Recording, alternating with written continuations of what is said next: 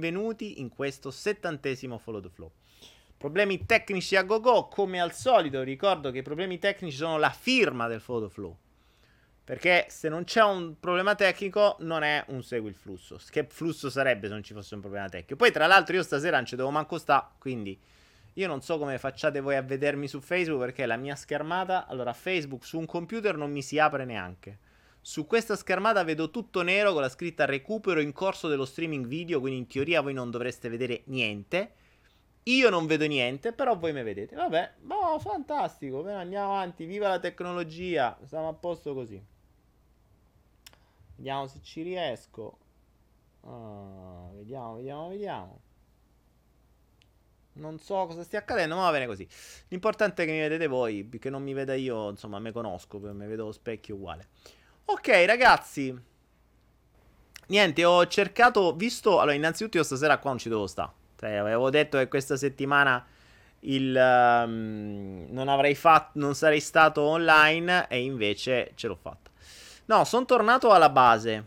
Sono tornato alla base perché se no non mi vedreste, se no non vedreste, non è che mi porto dietro sempre lo stesso telo, eh raga, tranquilli, cioè non è che vado in giro sempre con tutta l'attrezzatura sempre uguale per farvi credere che sto fermo. No, no, non c'ero proprio. e, e non... Ehm, sono stato in giro a creare delle robe. Non so se avete visto la diretta che vi ho fatto ieri o l'altro ieri da una spiaggia deserta. Dove forse qualcuno di voi potrà venire prima o poi. E um, io sto cercando sempre di far funzionare Facebook, ma non va una minchia. Eh, per cui, non so se l'avete vista, se l'avete vista, eh, sapevate più o meno dov'ero. E um, sono stato in giro per, uh, per l'Asia. Qui mi dicono che Facebook funziona, ok. Io intanto parlo, prendo tempo, vediamo che succede. Sono stato in giro per l'Asia. Uh, c'è chi mi dice che Facebook si vede, chi vi dice che Facebook non si vede. Io non vedo né Facebook né YouTube, quindi siamo a posto così. Voi mi vedete, ma io no. Vado a fiducia. Eh, visti i problemi tecnici dell'altra volta che ci ha mandato a monte tutta la diretta, la prima diretta, cioè la diretta 69 è andata a monte, tra l'altro dopo anche una bellissima perla che, che vi avevo dato e ehm, per cui ho voluto fare qualche cambiamento sul, sullo streaming. Eh, mettendo un po' più di ritardo, quindi in realtà io parlo adesso, ma voi mi sentite tra il ritardo che ho messo io e il ritardo che ha YouTube e Facebook, tipo dopo un minuto. Quindi voi mi vedete in differita di un minuto. Quindi le vostre domande io le vedrò in differita di un minuto. E, um,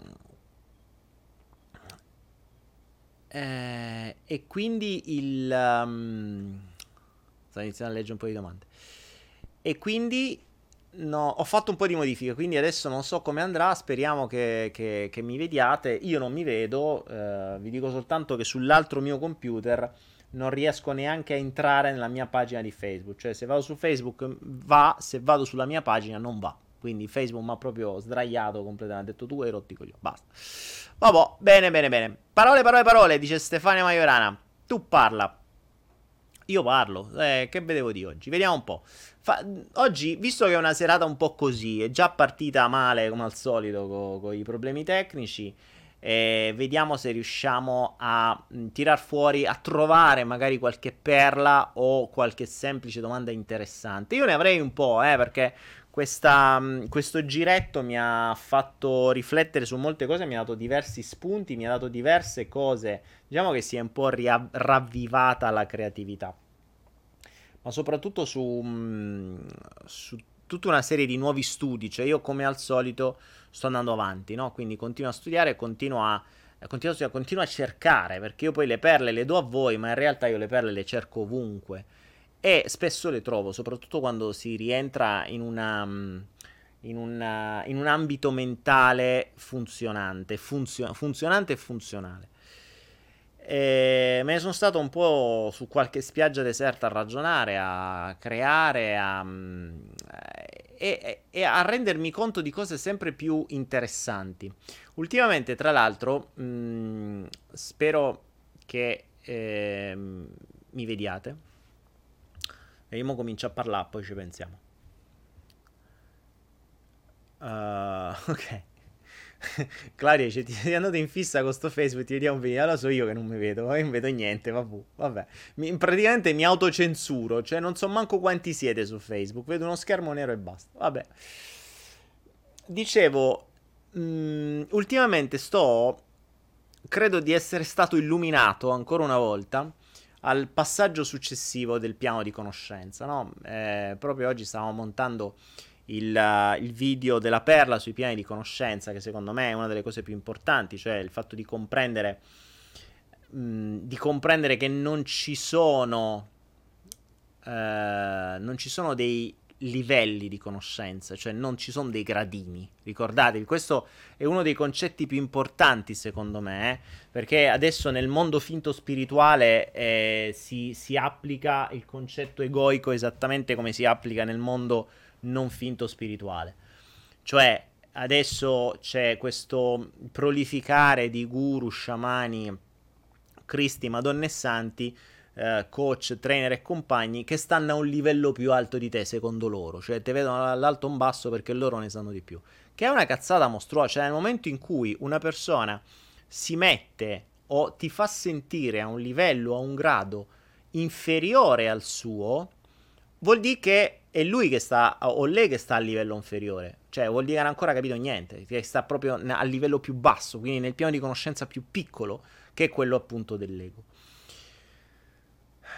Invece, una delle più grandi consapevolezze, lo ripeto perché fa sempre bene ricordare, ripetita Juventus, è il concetto di... Ehm, non so se ve lo posso far vedere, no? Uso le palette dei like, nel frattempo mettete i like se volete. Eh, non è, cioè, la maggior parte della gente vede i, i, le conoscenze come dei livelli, come dei gradini. Io sto a un livello più alto, io ho visto la Madonna, io ho visto Gesù Cristo, ho visto Padre Pio, io faccio meditazioni, io vado in astrale, eh, tu vai in astrale, io vado eh, nei 32 livelli paralleli, eh, tu vai paralleli, io vado nelle vite passate, future e quelle che devono ancora arrivare dopo le future. Ed è una gara a chi ce l'ha più lungo, esattamente un po' come nelle altre parti, una competizione costante in cui chi ha la macchina più grande, chi ha uh, la, la, la, casa più grande, oppure per i vecchietti, chi ha più, più malanni, cioè l'importante basta che ce n'hai di più. Eppure nel mondo finto spirituale è così, no? Io ho più questi, ho fatto più corsi, ho fatto di su, ho fatto di giù. E non hanno capito niente, sta quelli non hanno capito niente. Il concetto di piano di conoscenza invece è diverso, cioè piano di conoscenza, piano, che vuol dire piano di conoscenza? Che qua sono, pia- sono sullo stesso piano. Io li vedo, la conoscenza la vedo come delle mattonelle, la vedo come dei puzzle. Però il puzzle funziona se sta tutto su un piano, non se sta ai vari livelli. Immaginate di i pezzi di un puzzle su, spar- sparpagliati su 50 gradini. Non lo finirete mai perché dovreste andare sopra e sotto, sopra e sotto, diventerebbe stupidi. Invece, i piani di conoscenza, come i puzzle, voi cosa fate quando, quando, quando, mettete, quando fate un puzzle? Avete tutti i pezzi davanti a voi su un piano, quindi su un, a terra o su, su, un, su, un, su un tavolo grande, e cominciate piano piano a, piano piano appunto, a mettere assieme i pezzi, quindi a incastrarli. Esattamente la stessa cosa. Stiamo su un piano. Cioè la conoscenza non è tanto diversa secondo me da appunto dal concetto del puzzle. Quindi ogni volta che prendi un pezzetto hai un pezzo in più del puzzle. Fino a che finirà il puzzle e scoprirai che quel puzzle non era altro che un pezzetto di un puzzle più grande. che non è un puzzle più su, è un puzzle più grande. Cioè vuol dire che nel momento in cui tu hai allargato il piano di conoscenza a, a, che è grosso quanto una stanza, ti rendi conto che quella stanza è una parte di una casa. E quando hai riempito il piano di tutta la casa, ti rendi conto che quella casa è, è il piano di una città. E così via. Quindi non fate altro che allargare i vostri piani di conoscenza. Come si allargano i piani di conoscenza? Conoscendo di più. È ovvio. Se io conosco solo come si accende una luce, il mio piano di conoscenza si ferma lì. Se io conosco come si accende la luce e come si gira una lampadina, il mio piano di conoscenza si è allargato. Capite? Quindi più conoscenze ho, più, più, più il piano si allarga. La cosa interessante dei piani che si allargano è che, essendo appunto dei piani, io posso ehm, sguazzare, posso camminare, posso passeggiare attraverso questi piani e posso collegarli. Quindi quando ho bisogno di qualcosa, io posso prendere No, se devo risolvere un problema, se la mia unica conoscenza è eh, andare a prendere gli spritz con gli amici e cercare di conquistare una donna, quello è l'unica cosa su cui posso fare riferimento. Che cosa so fare? Quello, uno spritz e cercare di fare il cretino con la donna. Se invece i miei piani di conoscenza sono la comunicazione, la geometria, la matematica, la, l'elettricità, le, eh, i mari, le montagne, la geografia, la, la, la col, che ne so, il sistema, tu, tu, ogni cosa è un piano di conoscenza. Possono essere incastrati. Ed è questa la cosa interessante, perché più allargate i vostri piani di conoscenza, più riuscite a fare delle, degli incastri che prima non vi venivano. Cioè, riuscite a risolvere, in questo caso, riuscite a vedere delle cose che prima non riuscivate a vedere. Questa è la cosa interessante. Quindi sono partito da tutto questo perché? Perché mh, a questo nuovo piano di conoscenza a cui ho acceduto, diciamo che ho, ho, ho sbordato no, col vecchio piano di conoscenza, sono entrato nel nuovo piano in questo nuovo piano ho scoperto cose nuove. In realtà ho scoperto una cosa nuova. Mi sono accorto di cose nuove. Ricordatevi il concetto dell'accorgersi. Il, che non è il comprendere, non è il, il conoscere, è l'accorgersi. Cioè, è una differenza abissale, ve l'avevo già spiegata. Ve la siete persa, arrangiatevi, guardatevi come posso stare a ripetere tutte cose.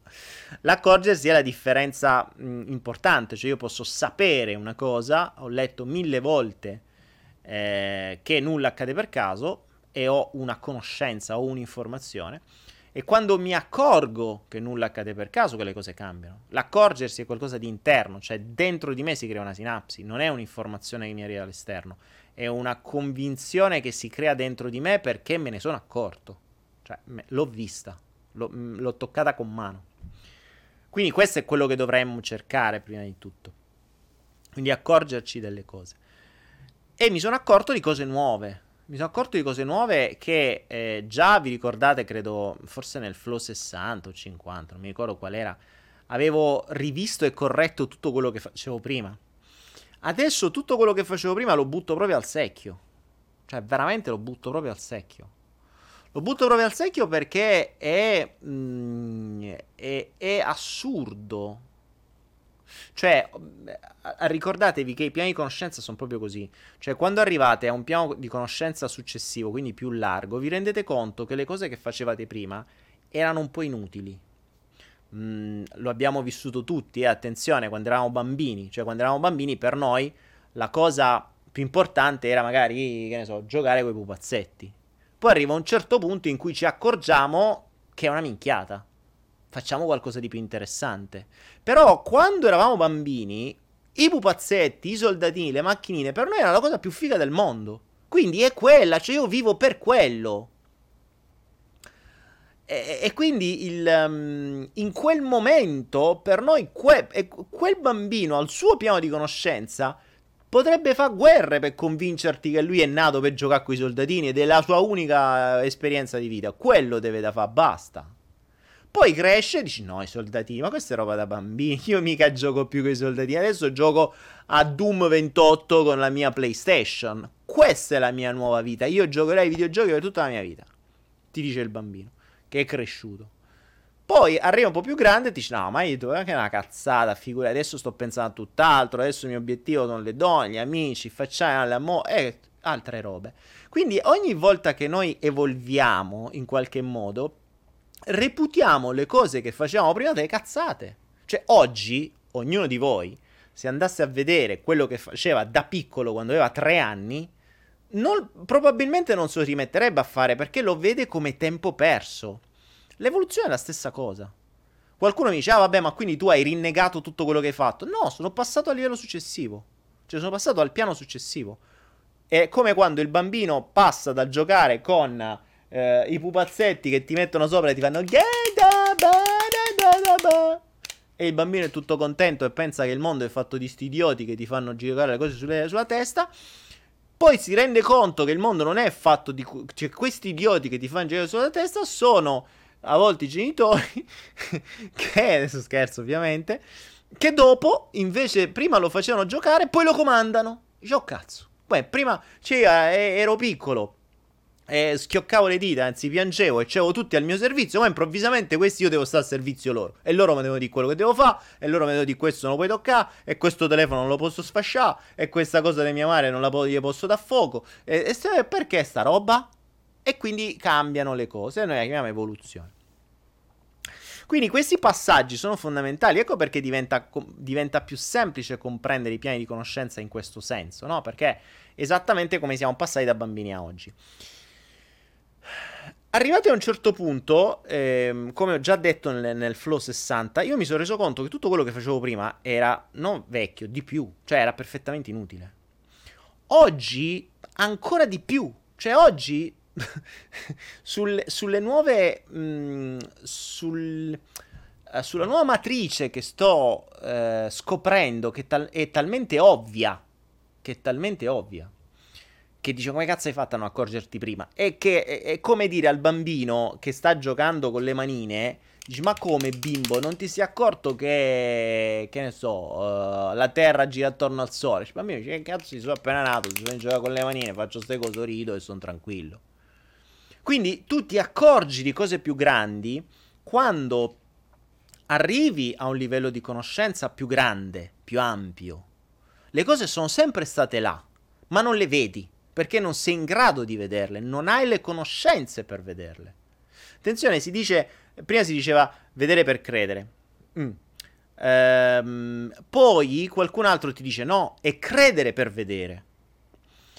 Eh, io aggiungerei un'altra cosa, anzi la cambierei ancora un'altra, in un'altra maniera, è conoscere per vedere. Cioè tu puoi vedere solo ciò che conosci, non solo ciò in cui credi. Io posso credere in Dio, ma non lo vedo ovunque, non lo vedo comunque. Quanta gente crede in Dio, Allah, Maometto, Shiva, Ganesh che non lo vedono? E come cazzo ci fanno? Quindi pure se ci credete non lo vedete. Invece quando conoscete che le cose cominciano a vedersi, le vedete davanti agli occhi. Davanti agli occhi. E vi dite, ed è lì che fate, ricordatevi il passaggio evolutivo, voi lo avete, il salto quantico, che ovviamente ce ne sono diversi durante la vita, eh, il salto quantico voi ce l'avete quando vi trovate di fronte a qualcosa di cui vi accorgete e dite: Ma cazzo, ma era così ovvio. Ma come ho fatto a non vederlo prima? Ecco, lì avete fatto un salto. Un salto che non è un salto in alto, è un salto in lungo, cioè avete allungato, avete allargato il vostro piano di conoscenza. Ecco, ed è questo, cioè voi potete accorgervi delle cose, potete comprendere delle cose quando le conoscete, cioè quando conoscete determinate altre robe. È un po' come se voi oggi non capite una mazza di meccanica, magari di un'auto, e domani vi insegnano come si smonta un'auto. Dopodomani, con quelle nuove conoscenze, voi potete aprire un'auto e dire, ah vabbè, ma questo problema è lì, cioè come fai a non accorgerti? È talmente ovvio, è talmente ovvio per te che sei diventato un meccanico non per me che faccio i video sul tubo e su Facebook quando non mi funziona neanche. Capite? E questa è la grossa differenza. Quindi è conoscere per vedere, non è credere per vedere, non è vedere per credere, è conoscere per vedere. Questa l'abbiamo creata qui, questa è la perla di oggi, conoscere per vedere, la prima perla, la prima perla trovata oggi, è bello il flow è questo, io adoro il flow per questo, perché mi permette di entrare in un flusso dove io per primo creo e mi rendo conto di cose nuove. Quindi adesso questa me la segno. Ed è importante. Quindi la conoscenza sta sempre alla base. Poi lo sapete, ho fatto un'aera apposta, ve lo sto riempiendo di, di, qualunque tipo di materiale, perché più conoscete meglio è, e più, più di così, cioè, lo faccio per me prima di tutto e poi per voi. Quindi di che cosa mi sto accorgendo? Mi sto accorgendo di questo ci farò un video, mm, sto già ragionando, questo sarà un bel video che farò, sarà forse un video del demotivatore o qualcosa del genere. Beh, vi do un'altra grande perla e qui vi do un'anticipazione pazzesca. Adesso chiedo a voi, vi faccio questa domanda, poi devo prendere tempo perché finché voi la ricevete eh, passerà un minuto. Secondo voi, quali sono gli strumenti maggiormente manipolativi che il sistema ha creato per infilarvi tutto ciò che adesso avete nella testa. Giudizi, sensi di colpa, eh, competizione, ego, controllo, possesso, denaro, sesso, cibo, tutto, tutto. Ditemi, secondo voi, e qui veramente faccio un, un, un appello, voglio ragionare con voi su questo, perché voglio farvi ragionare quanto siete condizionati. E questa è la cosa bella, cioè quanto siamo condizionati, mi ci metto pure io, mi, mi sto accorgendo sempre di più di questo. Ragionate in questo senso, ditemi secondo voi quali sono i modelli di manipolazione, quindi gli strumenti di manipolazione che vengono usati affinché le cose vi vengano messe in testa e affinché voi non siate in grado di levarvele. E questa è la cosa interessante. Ricordate quali sono gli strumenti che vi vengono usati per infilarvi delle cose in testa e che non è permesso a voi di usarle per togliervi quelle cose che vi sono state messe. E l'ho, l'ho accennato l'altro giorno nella, nella, nella diretta che ho fatto su quella spiaggia. Ed è palese, è veramente palese, come c'è um, come c'è il, come c'è un, uno schema dietro di cui la maggior parte delle persone non vede, ma non lo può vedere. Non lo può vedere finché qualcuno non ve lo mostra. Quando avrete questa conoscenza vi renderete conto che è palese. Ok, adesso mi state dando lavoro sicuro, televisione, comunicazione, genitori. No, attenzione ragazzi, queste sono le cose che vi hanno infilato in testa. La mia domanda è come ve l'hanno infilate? E perché non ci riuscite a levarvele? il fatto che vi hanno infilato la televisione, il lavoro sicuro, la coppia, la scuola, il cibo, la religione, questi sono tutti quanti degli schemi infilati, delle credenze, delle convinzioni, dei modelli di comportamento che vi sono stati infilati in testa. In che modo ve l'hanno infilati? Con quali strumenti ve li hanno infilati? E perché voi non avete accesso a quegli strumenti per levarveli? Chiedetevi questo. Chiedetevi questo, perché qui c'è una immensa verità su cui io sto stravolgendo completamente i miei studi e sto andando com- da tutt'altra parte. Tra l'altro c'è qualcuno che mi sta dicendo, perché ho qualcuno dei miei ex allievi che si, giustamente cioè, imparano, fanno corsi, vi dicevo. E fanno corsi su quello che... Cioè io non so cosa fanno, non so, spero si siano evoluti anche loro, spero non facciano quello che gli ho insegnato io. Perché è vecchissimo. E infatti qualcuno mi chiama, ci sarai anche tu? No, cioè io non sarò da nessuna parte. Io l'unica cosa che farò dal vivo sarà a giugno del 2019. Quindi ehm, non c'è modo di vedermi se non pochissime persone a giugno del 2019, forse a febbraio in Italia farò una scappata, magari qualcuno ci, ved- insomma, con qualcuno ci vediamo. Quindi tutto ciò, e, e, io qui sprono, tra l'altro, se ci fosse qualcuno dei miei ex allievi a evolvervi, perché quei modelli che vi ho dato, ipnosi, eh, eh, meditazioni, eh, entrare dentro, fare, dire, bla bla bla bla bla bla, sono utili fino a un certo punto, estremamente lenti, ma nel lungo periodo spesso e volentieri vengono di nuovo risoppiantati dall'ego, ma non solo dall'ego, l'ego è fatto di tutta quella roba lì che vi è stata messa dentro. Quindi io, Daniele Penna, come qualunque altro mh, che ha potuto studiare da me da qualunque altra parte, non ha il potere che ha il sistema che vi ha infilato delle robe a goccia all'intero mondo. Cioè, capite il potere di quella comunicazione, il potere di quegli strumenti? Noi usiamo strumenti che fanno ridere a confronto. Perché? Perché non abbiamo accesso a quegli strumenti? Perché loro sono capaci di infilarci quello che vogliono a delle masse intere enormi, grosse quanto interi continenti, e noi non riusciamo a cambiare una minchiata dentro una sola persona, una cazzata che c'ha dentro la testa che magari ha paura a uscire fuori o a di quattro parole agli altri. Cioè, uno psicologo non ci riesce a dieci anni a levare una cazzo di paura e uh, il sistema, quindi chi organizza tutto questo, riesce a cambiare comportamenti in massa a interi continenti. Ma ragazzi, c'è un gap di conoscenze che è mostruoso. Di che cazzo stiamo parlando? Ed era questo il, lo stesso concetto in cui mi trovavo io. Cioè, sì, va bene, ma, ma va bene il, il uh, ipnosi, va bene, i bimbi interiori, va bene i perdono, fate tutto il cazzo che volete.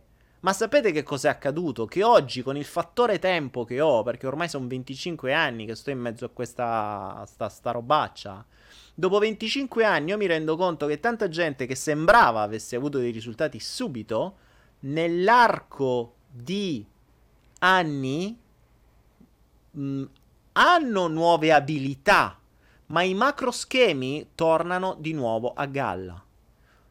O tornano di nuovo a galla o vengono reinstallati. E questa è la cosa bella. Io non so se le persone cambiano davvero e poi ricambiano perché il sistema è più forte, o se fanno finta di cambiare e poi riviene fuori quello che erano prima. Questo non è su una persona, l'ho visto su migliaia. L'ho visto su migliaia. Nel fattore tempo, quando hai 20 anni a disposizione, vedi persone che dopo 10 sembrano che sono diventati sti cristi in terra e dopo 20 stanno peggio di come stavano 20 anni prima. Quindi, parliamone. Ma ragazzi, voi dite la PNL, ma la PNL è un, è un briciolo. La PNL è un briciolo, la PNL sono, sono, mezzi comunicativi, la comunicazione è un mezzo e come viene usata quella comunicazione. La comunicazione è un mezzo, ma andate ancora più in profondità. Che cosa vi convincono? Di che cosa vi convincono? Io ho fatto un sondaggio, un sondaggio l'altro giorno e ve lo ripropongo. Ditemi secondo voi ciò che vi viene in mente quando, anche come emozione, quindi sia, sia, cosa vi viene in mente dentro di voi, sia cosa vi viene in mente nella vostra testa, sia nel vostro corpo, quando vi dico la parola manipolazione. Ditemi se voi la vedete in un'eccezione positiva o negativa. Voi siete dei manipolatori. Vorreste essere dei manipolatori? No, da, veramente. Poi uno quando vorreste che da domani in poi uh, vi presentate, oh ciao, sono Daniele, tu che fai? Il manipolatore. Ce l'avreste il coraggio? Voi siete dei manipolatori? Vorreste essere dei manipolatori? O, o siete già dei manipolatori? Oppure potete ammettere di essere dei manipolatori?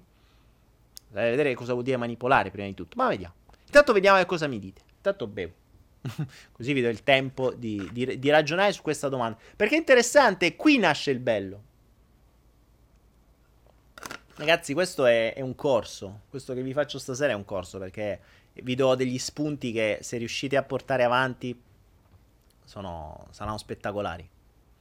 Saranno spettacolari. Ragazzi, la cosa interessante è che vi ricordate quando dissi il, um, il principio del mago? No? Il mago cosa fa? Il mago dice guarda un po' qui, guarda un po' qua il, la manina, guarda che bel rumore che fa. E nel frattempo con questa mano, mentre vi distrae, fa il vero gioco, prende qualcos'altro e poi vi fa uscire il piccione dal cappello o il cappello dal piccione, che è più difficile. E, e questo è il gioco del mago. Vi rendete conto che nessuno di voi si rende conto realmente di quello che gli è accaduto? Ditemi della manipolazione. Allora, voi vorreste essere i manipolatori? Gru- eh, Cristina mi dice negativa, penso alla geoingegneria. Razionalmente la vedo negativa, ma so che tutto è manipolazione, dice Luciana. Vedi, Luciana dice razionalmente la vedo negativa. Perché? Chi te l'ha infilata sta cosa che razionalmente la vedi negativa? Ce l'hai una fonte? Quando io ti dico come fai a saperlo, vedi da dove ti arriva. Neutra, eccezione neutra, siamo manipolatori tutti. Ok, non in pubblico, ammettendo se no la gente poi non si lascia più manipolare. Non vorrei esserlo, ma probabilmente lo sono. Manipolare se stessi, frattempo, scusate, vedo delle robe volanti non identificate. Ehm,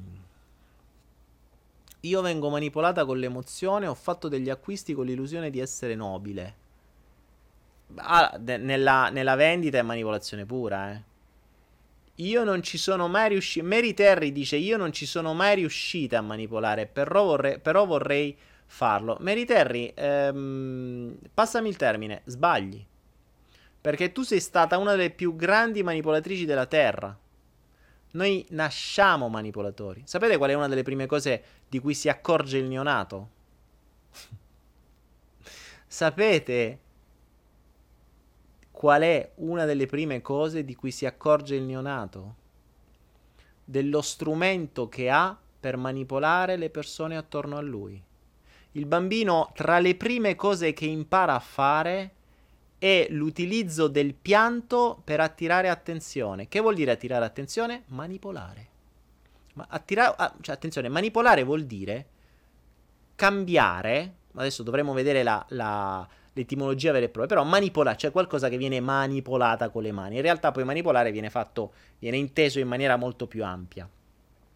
Se i miei genitori stanno guardando la televisione e il loro obiettivo è guardare la televisione io mi metto a piangere, sto manipolando le loro azioni. Che stanno guardando la televisione, io gli manipolo le azioni e dico no, voi dovete venire da me. Cioè io faccio, io riesco con una mia azione a manipolare l'azione degli altri o dell'ambiente. Il bambino da neonato sa farlo dopo qualche giorno. Lo capisce immediatamente. È una delle prime cose che comprende.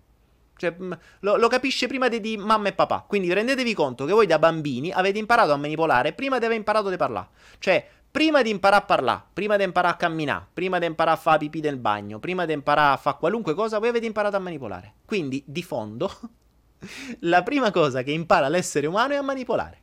Punto. Semplice. Non solo, ma riesce a manipolare anche le emozioni. Quindi, prima manipola le azioni e capisce che piangendo riesce ad attirare l'attenzione e c'ha i servi che arrivano a lui. Poi capisce che con determinate azioni può manipolare le emozioni della gente. Quindi se lui sorride, fa gang gang gang gang, sono tutti contenti e riesce a manipolare le azioni della gente. Se invece da gang gang gang comincia a piangere, tutti quanti, oh povero, eh, e, com- e manipola anche azioni, reazioni ed emozioni della gente. Questo il bambino lo fa prima che sappia parlare, prima che sappia camminare, prima che sappia cagare fuori da un pannolino. Capite? Quindi noi nasciamo manipolatori da sempre. Da sempre.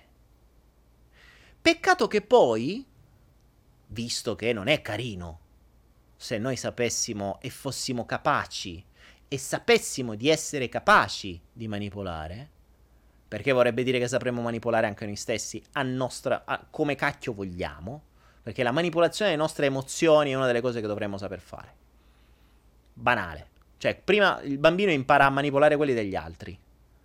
E poi non è che ci vuole tanto a manipolare le proprie. Il bambino impara a manipolare pure la propria temperatura per farsi venire la febbre quando non vuole andare a scuola. Quella è manipolazione di se stessi. Cioè, noi da piccoli siamo dei perfetti manipolatori sia degli altri che, che di noi stessi.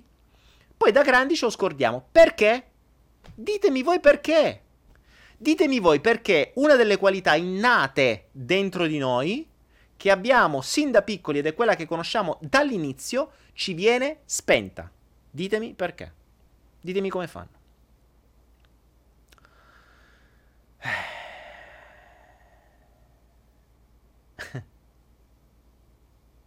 Ragazzi, una delle... Vi svelo la perla. uno degli strumenti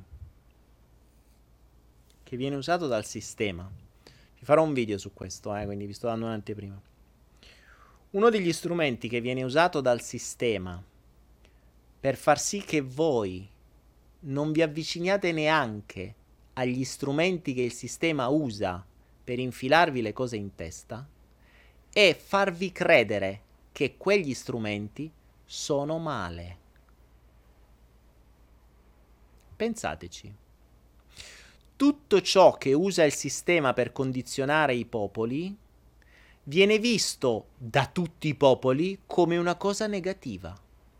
Chiedetevi come mai. Come? Loro la usano, loro ci condizionano in maniera, mm, in maniera perfetta e poi ci dicono a noi che non la dobbiamo usare perché è brutto e cattivo. Perché la gente pensa che manipolare è brutto e cattivo? che condizionare elementi è brutto e cattivo, che, ehm, eh, che spingere le persone a comprare determinate cose è brutto e cattivo. Perché? Chi ve l'ha detta sta cosa? Perché voi pensate che tutto ciò che è stato usato su di voi per farvi fare tutto ciò che state facendo ogni singolo giorno sia cattivo? Eppure funziona. Voi siete, voi siete l'esperienza reale del fatto che quegli strumenti funzionano. Perché mi dite che sono brutti e cattivi? Sono funzionanti. Quelli sono sicuramente funzionanti. Sono gli unici strumenti di cui voi vi potete accorgere senza ombra di dubbio che sono perfettamente funzionanti. Voi potete dire che la meditazione funziona per cambiare delle cose radicalmente? No. Voi potete dire che leggere un libro serve per cambiare qualcosa radicalmente? No. Voi potete dire che andare, che ne so, da uno psicologo uh, cambia qualcosa radicalmente? No. Non abbiamo certezze. Può capitare a culo, ma non è sempre così. Voi potete dire che i sistemi di manipolazione di massa, gli strumenti di manipolazione di massa hanno cambiato intere generazioni nell'arco di 40-50 anni, hanno fatto cambiare completamente i loro pensieri non a una persona, a intere nazioni. Possiamo dirlo? Sì. Quindi, se dovessimo dire qual è l'unico strumento che, di cui tutti noi siamo certi che funziona alla perfezione per far entrare cose o per far uscire cose dalla testa delle persone. Qual è l'unico strumento sicuro e certo che funziona per far cambiare i comportamenti radicalmente e a lungo termine a milioni di persone, non a uno, a milioni? Qual è? Quello che usano loro. Quello che ci viene usato ogni singolo istante. Noi viviamo in un paradosso, di questo ci farò un video. Noi viviamo in un paradosso in cui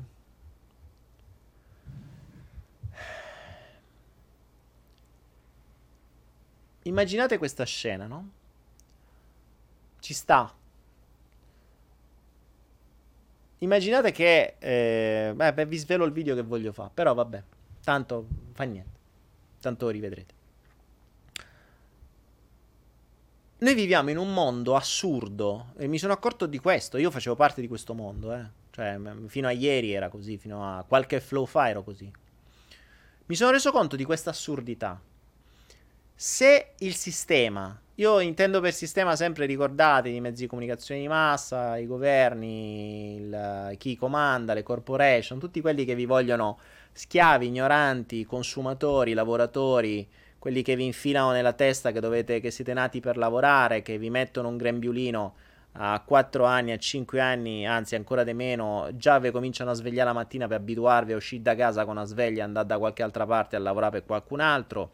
Insomma, tutti questi strumenti che sono stati applicati da sempre vi sono stati inseriti. Che voi lo vogliate o no, è così. Cioè, qualunque sia la vostra condizione oggi, fate, avete come minimo dei condizionamenti del genere. Ah, li abbiamo tutti, eh, poi a mano a mano che ci si accorge ne possiamo uscire.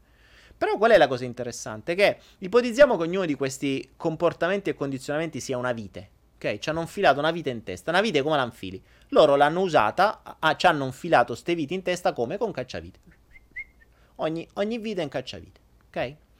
Poi sai cosa fanno? Ti dicono lo vedi sto cacciavite? Questo cacciavite è male. Tu non lo devi mai usare perché se usi questo cacciavite sei una merda. Tutti gli altri ti vedranno come una merda, sei una schifezza. La società ti sarà riluttante nei tuoi confronti se usi questo cacciavite. Questo cacciavite è l'ultima cosa che devi fare. Cancellalo dalla tua mente perché questo non si deve usare. Questo è il trucco. Questo è il trucco.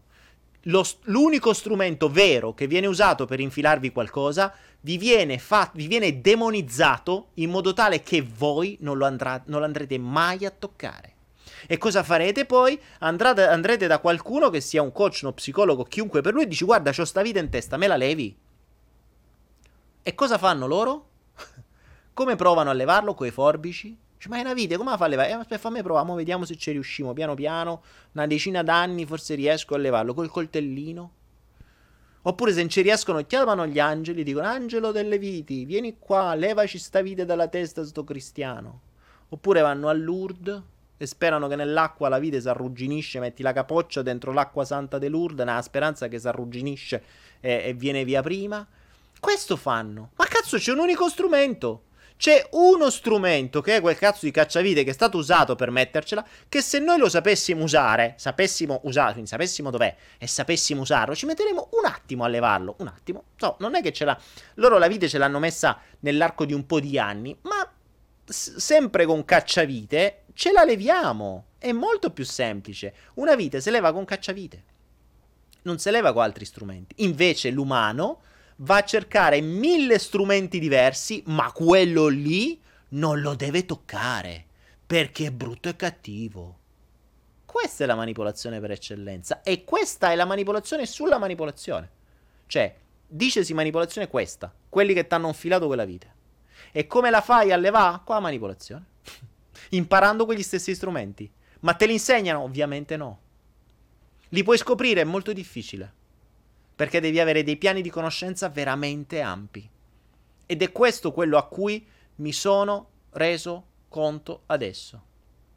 Di cui mi sono reso conto adesso. Cioè io mi sono svegliato l'altro giorno e mi sono reso conto, ma cazzo, era così ovvio? Era così ovvio. Tutto il sistema è fatto in maniera tale per farci allontanare dagli strumenti usati per infilarci le cose, che sarebbero gli stessi strumenti perfetti per levarcele. È ovvio, no? È banale. Cioè, è come se noi cercassimo de, eh, de levare chiodo con una chiave inglese. Cioè, perché non usi una chiave inglese? Eh, ma mi hanno detto che è brutto e cattivo. Cioè, ma te l'hanno usata loro per installarlo. Eh, però adesso non si può usare. Se la uso tutti quanti mi giudicano male. È assurdo. È assurdo. È assurdo. Eppure è banale, eh? Cioè, questo è il, è il concetto di base. Ovviamente questa tecnica qui di demonizzare quello che è utile è sem- è, è, funziona ovunque. Uh, vedete la cannabis. Cioè, eh, la canapa è uno dei... dei, dei mh, mm, probabilmente, per quello che si è scoperto, è una delle, delle sostanze migliori e, tal- molto guaritrici per il nostro corpo. Cosa fanno? Te la fanno diventare illegale. Cioè, mi, mi, mi, rendi legale una roba che può curare i tumori e mi rendi legale, mi rendi legale il tabacco, mi rendi legale l'alcol, mi rendi legale la carne, mi rendi legale tutto ciò che causa i tumori e quello che invece te li fa guarire me lo rendi illegale. Ma non vi stona un po'? Cioè, capite? È assurdo. Non solo vi rendono legali, ma ve li rendono monopoli di Stato. Quindi le cose che vi fanno veramente male, di, lì ci guadagniamo noi. Invece quelli dove è, brutto è, è illegale. Pensate un'altra cosa. Ehm, pensate un'altra cosa.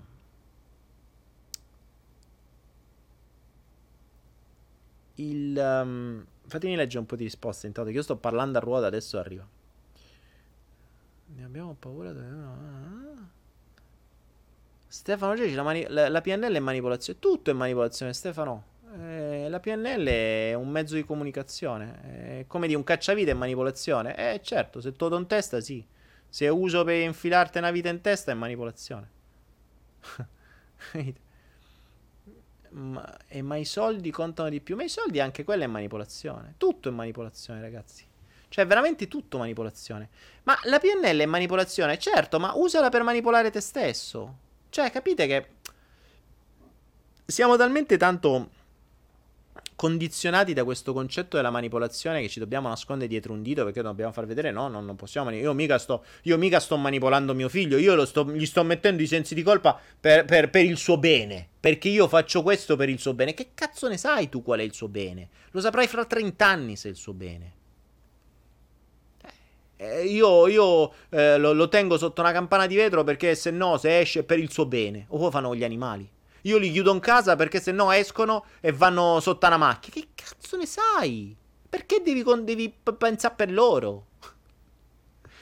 Quindi si nascondono, non dicono guarda io sto manipolando la vita di mio figlio perché mi fa comodo così e voglio così. No, se la devono raccontare per il suo bene, per questa cosa. Tra l'altro, poi ci sono studi che dicono più li lasciate da soli, i figli meglio è, perché così diventano più creativi, risolvono le cose, non, comprendono che non hanno bisogno degli altri per fare delle cose. Invece, più gli fate voi le cose, più gliele fate voi le cose, più i bambini si rendono conto che non sono capaci a fare niente. E quindi questo è. Cioè, più siete. Questo ve lo, dico, ve lo dice qualunque psicologo, eh? cioè, non è che c'è una scienza.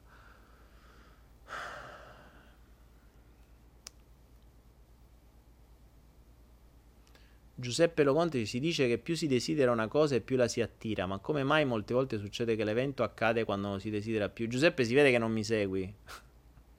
Una delle mie frasi più importanti è le cose ti accadono quando non ne hai più bisogno. Le cose ti arrivano quando non ne hai più bisogno. Anche questa è una manipolazione. Ma ragazzi, tutta la storia della, della legge d'attrazione come ve l'hanno raccontata su The Secret e compagni, così come tutta la storia del pensiero positivo, è un'altra manipolazione per infilarvi un'altra minchiata in testa. Mm, questa è, di questo ne sono assolutamente certo. Cioè, non funziona così. Voi non ricevete quello che chiedete, voi ricevete ciò di cui avete bisogno per aumentare i vostri piani di conoscenza. Quindi, se voi non avete conoscenze, va arriva il libro in testa, non la Ferrari, per cercare di scoparvi più donne. È quello il principio. O se vi arriva, vi schiantate dopo un po'. O comunque sia, accadranno delle cose per cui ritornerete a dover aumentare le vostre conoscenze. Questo ovviamente non accade nell'arco di un breve termine, eh? lo dobbiamo sempre vedere nell'arco di 10-20 anni. Capite? Uh, Alessio dice perché i figli ora sono una proprietà. Eh, Alessio, purtroppo dillo ai genitori. Eh, quando, parla, quando i genitori parlano, parlano di è mio figlio. Per i genitori il figlio è una proprietà. E in quanto proprietà loro ne hanno. Ne, secondo loro se ne devono prendere cura. Il problema è come se ne prendono cura. Che spesso e volentieri i genitori manco ci stanno assieme perché hanno 3-4 anni e già sono divorziati. Quindi già ci devi pensare prima di farli i figli, prima di avere fretta a farli. Poi, poi c'è pure sta cosa.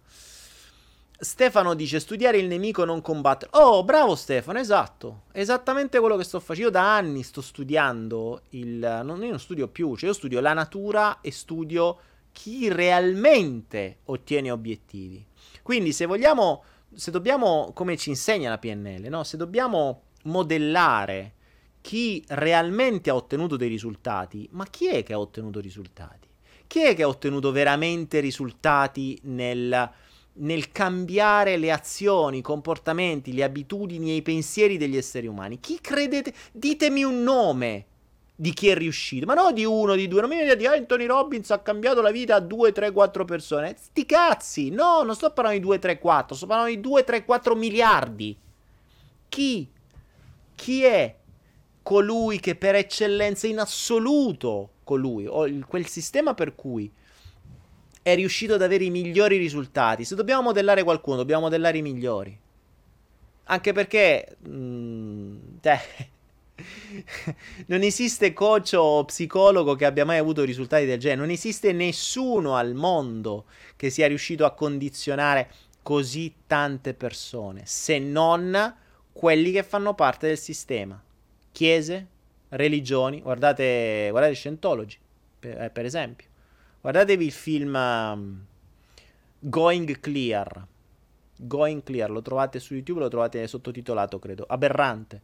Scientology è la terza chiesa più grande al mondo. La prima è, la, è il cristianesimo. Mm, la seconda non mi ricordo qual è. Tutte e tre, ovviamente, delle sette, cioè sono delle sette, poi fondamentalmente. Ebbene, quegli strumenti da 7 sono gli stessi che vengono utilizzati dal sistema per condizionarci a tutte le cose di cui siamo certi. Il denaro, il sesso, il cibo, tutto. E, e lo diamo per scontato e non ne usciamo. Non ne usciamo. Guardate, è talmente tanto difficile, io l'ho visto. Posso avere anche persone a fianco a me per anni ma voglia a, a, far comprendere, a spiegare, a fare ipnosi, mica ipnosi, e cazzi, e mai chiudi gli occhi e risolve, parli di su e parli di giù, e medita e fai e dici, eh, minchia, anni e anni e anni, ma non c'è speranza. Sì, puoi cambiare delle cose, ogni tanto capita, ma nel lungo termine voglio vederlo. Aumentano conoscenze, ma nella maggior parte dei casi, sai cosa accade? Che aumentano conoscenze per ottenere dei vecchi risultati. Quindi le conoscenze non vengono usate per migliorarsi ed evolvere, le conoscenze vengono usate per ottenere quello che prima, con le conoscenze di prima, non si riusciva a ottenere, la soddisfazione dei propri bisogni. Bisogni che sono stati installati sempre dallo stesso sistema. È fantastico. È fantastico. Quindi quando comprendete questo, vi rendete conto che mh, mm, cioè, diventa tutto più facile. Diventa veramente tutto più facile. E infatti è quello su cui poi mi sto muovendo adesso, sto studiando sempre di più. E, e tra l'altro sarà quello che mirerò a, uh, a far comprendere a pochissime persone straselezionate l'anno prossimo. Perché vi rendete conto che se io spiegassi quello che ho scoperto a tutti, darei degli strumenti devastanti, devastanti nelle mani di tutti. Qui non stiamo parlando, ragazzi, di PNL che leggete su un libro. Cioè, qui stiamo parlando di una serie di strumenti dove la comunicazione è parte di questa. Ma come viene usata, in che maniera, come, vengono, come, come è stata utilizzata fino ad oggi e come possiamo riutilizzarla noi, è qui il bello. Ma mm, capite che strumenti del genere, io già dando degli strumentini del cavolo, eh, la gente si è sentita, si è trasformata in, in uh, guru, sciamani, eh, cristi in terra e leader spirituali. Infatti, quello che non so se avete visto, quello che farò a giugno dell'anno prossimo è vietato l'accesso a tutti quelli che vogliono o aspirano a diventare trainer guru uh, settari o, o, show, gra- o maghi o telma o cose del genere. Perché è, è, è veramente una roba. Um, è veramente una roba. Una roba. Eh, potresti imparare quello che usano nelle religioni, potresti imparare quello che usano nella politica, potresti imparare quello che usano per, per convincervi di cose di cui vi siete convinti nell'arco di pochi anni. E, e, ragazzi, è storica la cosa. Ci sono negli ultimi chi ha un'età come la mia, che insomma, manco quanti anni ho, però boh, vabbè, fate i conti eh, vi rendete conto come nell'arco di questi ultimi 30-40 anni la nostra mente è cambiata in una determinata direzione. E non è che l'abbiamo decisa noi la direzione. Cioè il gregge si è mosso tutto nella stessa maniera. Quindi quando un gregge si muove è perché c'è un pastore e dei cani che la guidano. È sempre così. E questi cani e questo pastore hanno fatto veramente un ottimo lavoro perché hanno spostato i greggi da una parte a un'altra completamente. Uh, Michele, cosa potrebbe accadere? Eh, potrebbe accadere quello che è già accaduto a buona parte dei miei allievi, che lo utilizzerebbero non per il bene, ma avrebbero degli strumenti devastanti per poter condizionare ancora di più gli altri. Cioè, ragazzi, mh, eh, vi rendete conto che nel momento in cui conoscete determinate cose, voi potete prendere una persona e fargli fare quello che minchia volete? Quello che volete. Come fa un bambino. Esattamente, cioè praticamente oggi come oggi potrei, si, tor- si ritornerebbe bambini, che voi schioccate le dita e i genitori arrivano così, puff, e, e voi condizionate tutto. Ovviamente hanno, bisogna, non è facile, eh, attenzione, non è, non è, per niente facile, cioè non è una roba per tutti, per cui mh, mm, permette, mh, mm, cioè presuppone tante conoscenze, ecco perché vi dico tante, tante, tante conoscenze servono, che dovete essere in grado di saper comunicare, dovete essere in grado di saper gestire strategie, dovete essere in grado di saper metterle a punto le strategie, cioè, eh, bisogna fare un sacco di roba. Morpheus! Ma Morpheus grande, mi hai, regalato 2 euro. Fantastico. Non ho ancora capito come funziona sta roba, dove vanno, dove arrivano. Buh, vabbè.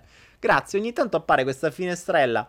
Morpheus mi ha pagato un caffè, 2 euro. Grazie. Ma domani mi farò un caffè alla... Ripensando a te.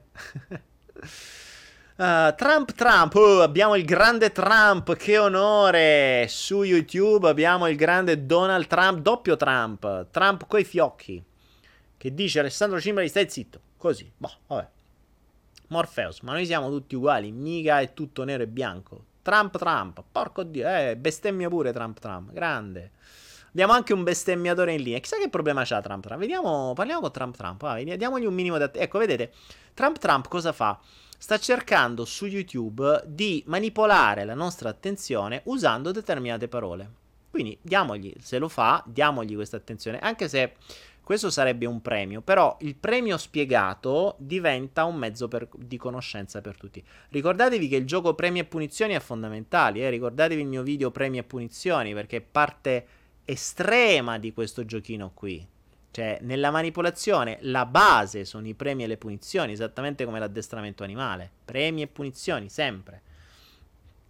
Mamma mia, quante cose dovrei dirvi, raga. Mamma mia, cioè, se parto su sto discorso, sono talmente tanto uh, pieno di sti, giorni di comprensioni che veramente potrei stare a parlare per, per ore. Però dovrei fare un. Cioè, cioè, ci vuole un discorso molto più complesso, molto più ampio. E quindi sto Trump Trump che bestemmiava, dove sta? Dai, dici che problema c'hai, Trump. Che hai fatto? Un trombi da qualche giorno? Che hai fatto? O non hai mai trombato in vita tua? Che in genere sono quelli, quelli un po', quelli un po' più repressi. In genere sono quelli che hanno una pessima vita sessuale frattempo su Facebook mi scrivono, non sanno che sto in diretta, vabbè. Uh, Trump, Trump, è sparito Trump Trump. Ecco qua. Allora, Trump Trump, eh, riesce a dire soltanto porco di... Eh, vabbè, vabbè, bravo Trump Trump. Vediamo che sai soltanto dire che... Non si sa che problema c'ha. E probabilmente ha un piano di conoscenza tale che riesce a dissolvere due o tre parole. Non è che può fare di tanto. Vabbè, porello. Gli abbiamo dato la sua attenzione. Se saprà dire più di due o tre parole, magari gli diamo pure attenzione. A proposito, cerchi la bestemmia e così censurata. A proposito, perché la bestemmia è così censurata e pericolosa? Ma Stefano, mh, mm, perché qualcuno ha detto che è così? Cioè, cos'è la bestemmia? Chi definisce una cosa bestemmia e chi non, best- chi non è bestemmia. Per me bestemmia, eh, se ti dovessi dire per me che cos'è una bestemmia è, che ne so, la parola coppia. Per me è una bestemmia. Eh, che te devo dire? eh, per me la parola, che ne so, ehm, per me castrare un animale è una bestemmia. Eh, ognuno ha i propri modi di bestemmia.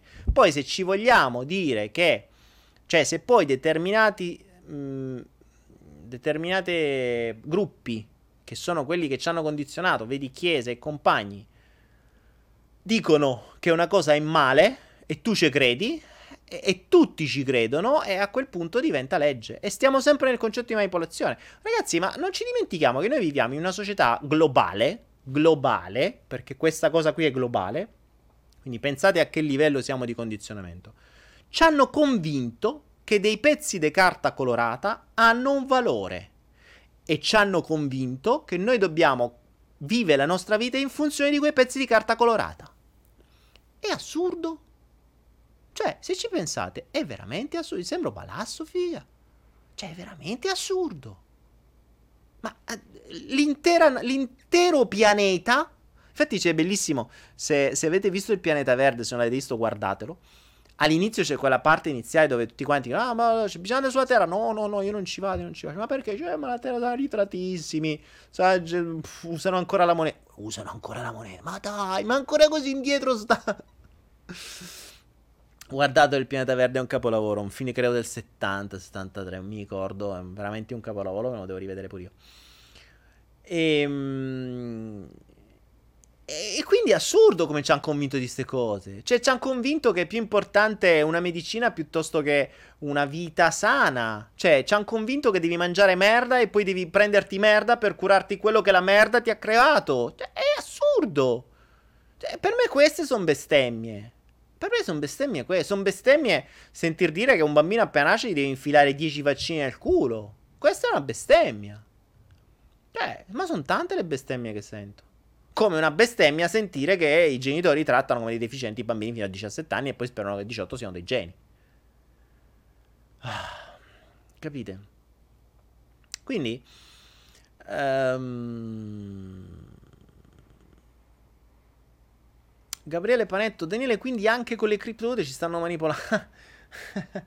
le criptovalute, la cosa bella delle criptovalute è che le cripto sono nate proprio per uscire dal sistema. Quando il sistema se ne è accorto perché stavano iniziando a dare fastidio, a- hanno iniziato a manipolarle, che è quello che stiamo vedendo adesso. Cioè adesso siamo in una condizione di manipolazione spaventosa, spaventosa. Eh, se, se... Sapete, una delle cose su cui si basa il sistema è la distrazione. Per cui se voi foste attenti a quello che dicono un giorno e a quello che dicono il giorno dopo, vi renderete conto che le cose non funzionano, cioè non, non è così. Quando nacque la televisione, il più grande produttore di radio, quindi il più grande mh, eh, proprietario di radio del tempo, disse la televisione è una cazzata pazzesca. Ma figuratevi se la gente si vuole rinchiudere in casa per stare davanti a uno schermo per vedere la roba che si muove. Il futuro è la radio, la radio la senti ovunque, la porti con te. La radio è soltanto suono, puoi fare tante altre cose, la radio è il futuro. Questo diceva il più grande produttore, il più grande proprietario di radio dell'epoca, quando la televisione nacque. Sapete che cosa stava facendo mentre lui sputtanava la televisione? Si stava prendendo una televisione. Lui aveva bisogno di tempo quando usano questa tecnologia, che è sempre stata così, quando sputtanano qualcosa è perché loro vogliono entrarci e non possono entrarci ai livelli in cui stanno. Ci ricordiamo come eh, Rothschild sono diventati proprietari dell'Inghilterra? La sappiamo la storia? Se non la sapete leggetevi il libro, guardatevi i film, guardatevi quello che è. I Rothschild sono diventati proprietari dell'Inghilterra dando un'informazione falsa sui mercati sulla battaglia di Napoleone. Dissero che l'Inghilterra aveva perso, arrivando prima, quindi me- misero in giro sulla, sui mercati una falsa informazione che l'Inghilterra aveva perso e tutti hanno venduto qualunque cosa. Tutte le azioni, tutte le aziende, la borsa crollò in una maniera devastante. Cosa fece i Rothschild? Comprarono a un decimo, a un decimo, se non a un ventesimo del valore delle aziende. Dopo una giornata arrivò la vera notizia che l'Inghilterra aveva vinto. E che cosa accadde? Tutte le azioni risalirono di brutto. Peccato che in quel momento ce l'avevano i Rothschild. Guadagnarono non so quanti trilioni e divennero soprattutto proprietari delle più grandi aziende inglesi. Questa strategia è stata sempre usata e la stiamo vedendo adesso. La stiamo vedendo adesso. Cioè, stiamo vedendo dei crolli pazzeschi. Tutti quanti, prima a, a Natale sulle criptovalute, tutte le. Il. Um, Uh, tutti i media, tutte le banche, tutti i grandi, uh, tutti quanti dicevano, oh, merda, è una bolla di su, di giù, di qua, di là. Sono passati quattro mesi, tutte le banche si stanno organizzando per tradare criptovalute, tutte le banche stanno organizzando per farsi gli exchange e adesso si dice che il Nasdaq probabilmente traderà le criptovalute. Ma cazzo, tre mesi fa hai detto che era tutta merda, non servivano a niente, allora ti stavi organizzando perché non avevi ancora la tecnologia. Non potevi farle salire troppo prima che tu ti organizzassi. Stanno giocando con la stessa maniera in cui si è giocato con la radio, come si è giocato con i roci, ho sempre loro dietro. Cioè, strategia che funziona, non si cambia, diventano anche ridondanti le cose, sono sempre uguali le strategie. Quando le comprendi, quando le capisci, le riesci a vedere, e torniamo sempre al suo discorso, quando sai, riesci a vedere. Se tu non sai una strategia perché non la conosci, non la vedi. Quando la cominci a vedere, allora cominciano ad accadere le cose tre giorni fa hanno iniziato a, si è iniziata a paventare l'idea che Ethereum potrebbe avere degli ETF. Tre giorni fa è iniziata la caduta di Ethereum. È sceso al minimo storico, 168 dollari. Chissà come mai. Oggi, improvvisamente, ha fatto più 30%. Sta risalendo di nuovo come prima. Cioè, qui sta giocando qualcuno che sta entrando con posizioni e secondo me entreranno con posizioni sempre maggiori. Però avevano bisogno di far fuori tutti. Avevano bisogno di far fuori tutti. Cioè tutti quelli che si erano arricchiti nella, nella botta di, di, di coso, di, tra l'altro dove c'ero anch'io per carità, avevo fatto la cazzata di non vendermi tutto e di rientrare adesso, non potevo immaginare, purtroppo eh, è, è, è, costato... Ehm, è costato questo per imparare. Cioè, la formazione si paga sempre. formazione, voi credete che a volte sia gratis, ma in realtà la formazione, quella vera, è costosissima. È costosissima. La formazione della vita è costosissima. Quindi. Quindi, boh, vabbè. Eh, insomma, questo è quello che penso. Quindi la manipolazione è ovunque. In radio solo Zodi 105 è libero di la verità. Ma Stefano, non lo so, eh. Non lo so. Sì, ma sai, allora, sai cosa? Lo Zodi 105 è uno zoo. Cioè, torniamo al discorso del giullare. Il giullare può dire la verità. Perché tanto è un giullare. Che gli frega? Non lo, pia- lo pieno per culo. Cioè, non lo sta dicendo un politico, lo sta dicendo un giullare. E il giullare, vabbè, è un giullare, stiga. Molto semplice. È sempre quello il discorso. C'è un pericolosissimo ragno che si sta avvicinando verso di me. Intanto guardalo. Guarda. Oh, ragazzi. Ah, beh, abbiamo il flotto. Io non sono scordato. Stefano, a quando il flow per i bambini? Ma è quando voi mi re- recuperate dei bambini. Eh, ve l'avevo detto, ragazzi. Non è che posso fare tutto io, eh. Cioè. Eh, quando mi direte abbiamo un gruppo di... Oh, mettetevi d'accordo, ragazzi, siete 400 persone, state sempre qua, sta, sono 600 persone, eh, 700 persone in chat su www.flowflow.com.org. Eh, organizzatevi, organizzate, fatemi vedere che siete uniti. Cioè, capisco che nella vita tutti quanti devono stare uno diverso dall'altro. Ma ehm, bisogna, bisogna unirsi, organizzatevi voi quando mi dite che ci sono 10, 15, 20 ragazzini, bambini o ragazzini che vanno dai 6 ai 15, 16 anni. E allora lo facciamo, facciamo uno speciale un mercoledì e via, con loro. Ma volentierissimo, eh. infatti credo che imparerei molto di più da loro che da, da qualunque altro. Daniele, la libertà finanziaria non porta ad essere liberi e non, manipol- e non manipolabili? Mm, Morpheus, mm, ni. Mm, è irrilevante il fatto che tu abbia i soldi o meno, e cambi gregge. Cioè, sta- c'è il gregge di quelli senza soldi e il gregge di, quello, di quelli coi soldi. Anzi, forse ti dirò, eh, quelli coi soldi, il gregge è ancora più manipolabile. Perché più soldi hai, più sei manipolabile il fatto di avere soldi non ti libera assolutamente dalla manipolazione, anzi. Cioè, eh, quando hai denaro, se non sei uscito mentalmente da quei loop, o li perdi, o li usi nel peggiore dei modi. Li usi per potenziare il tuo ego, per spenderli, per sperperarli, per fare un sacco di cazzate. Oppure vai in crisi perché li devi investire. Oppure vai in crisi perché li devi proteggere. Sono tutte manipolazioni. Mm, quindi non. È soltanto un. Um, è, è, solo, è solo un gregge diverso. Ricordatevi, ragazzi, ehm, una delle cose di cui dovreste essere onorati è quello di essere consapevoli di essere nel gregge. Cioè, se siete delle pecore, e sapete di esserlo, allora avete speranza. Se siete delle pecore, ma vi sentite dei lupi, siete già fottuti.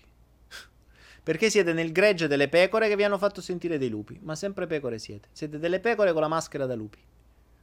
Ma siete delle pecore.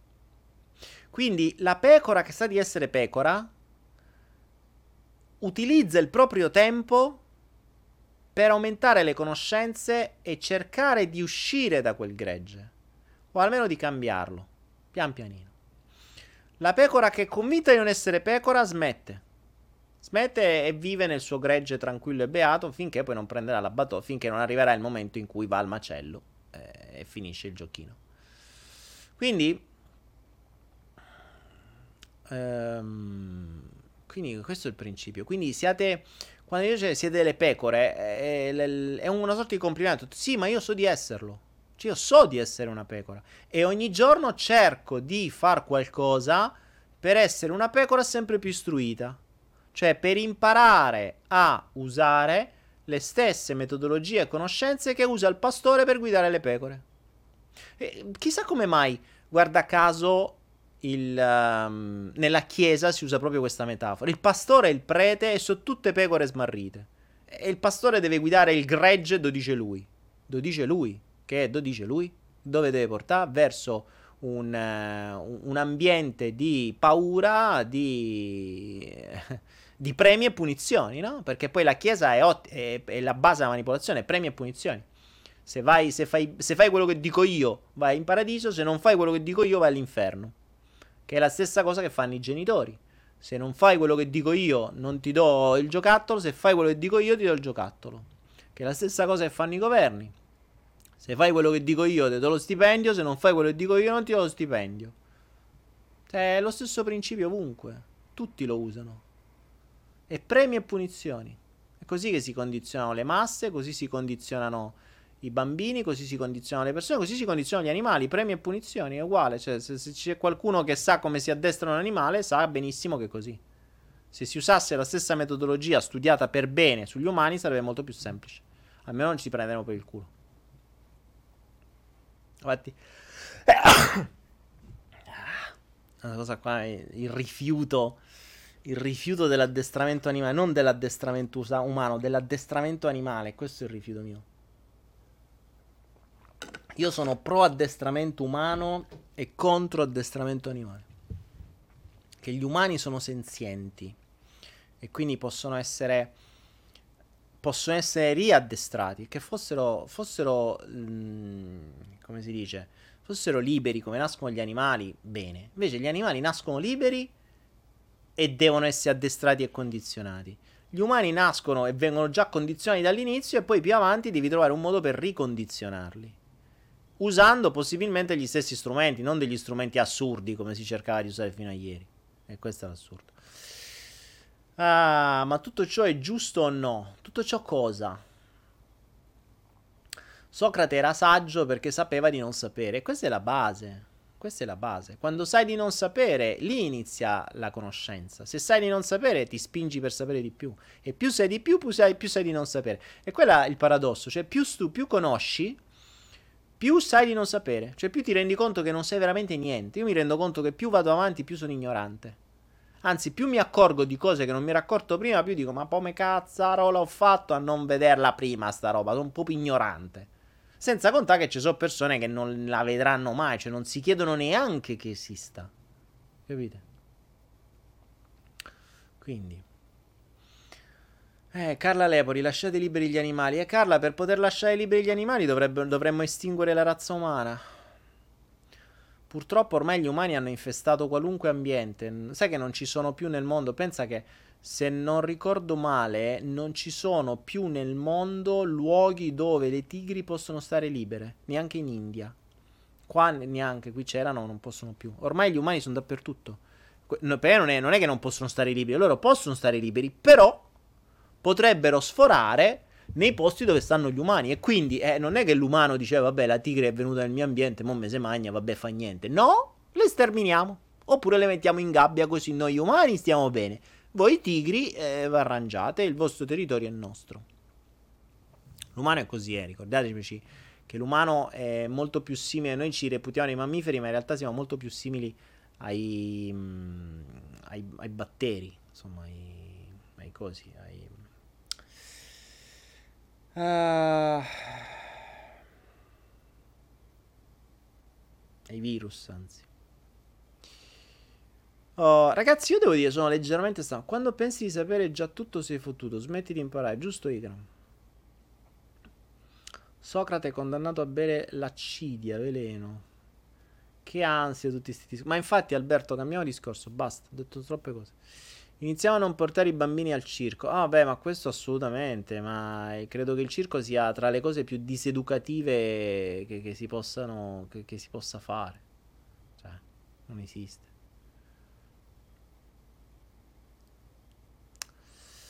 Allora, Giuseppe Loconte dice una cosa vera.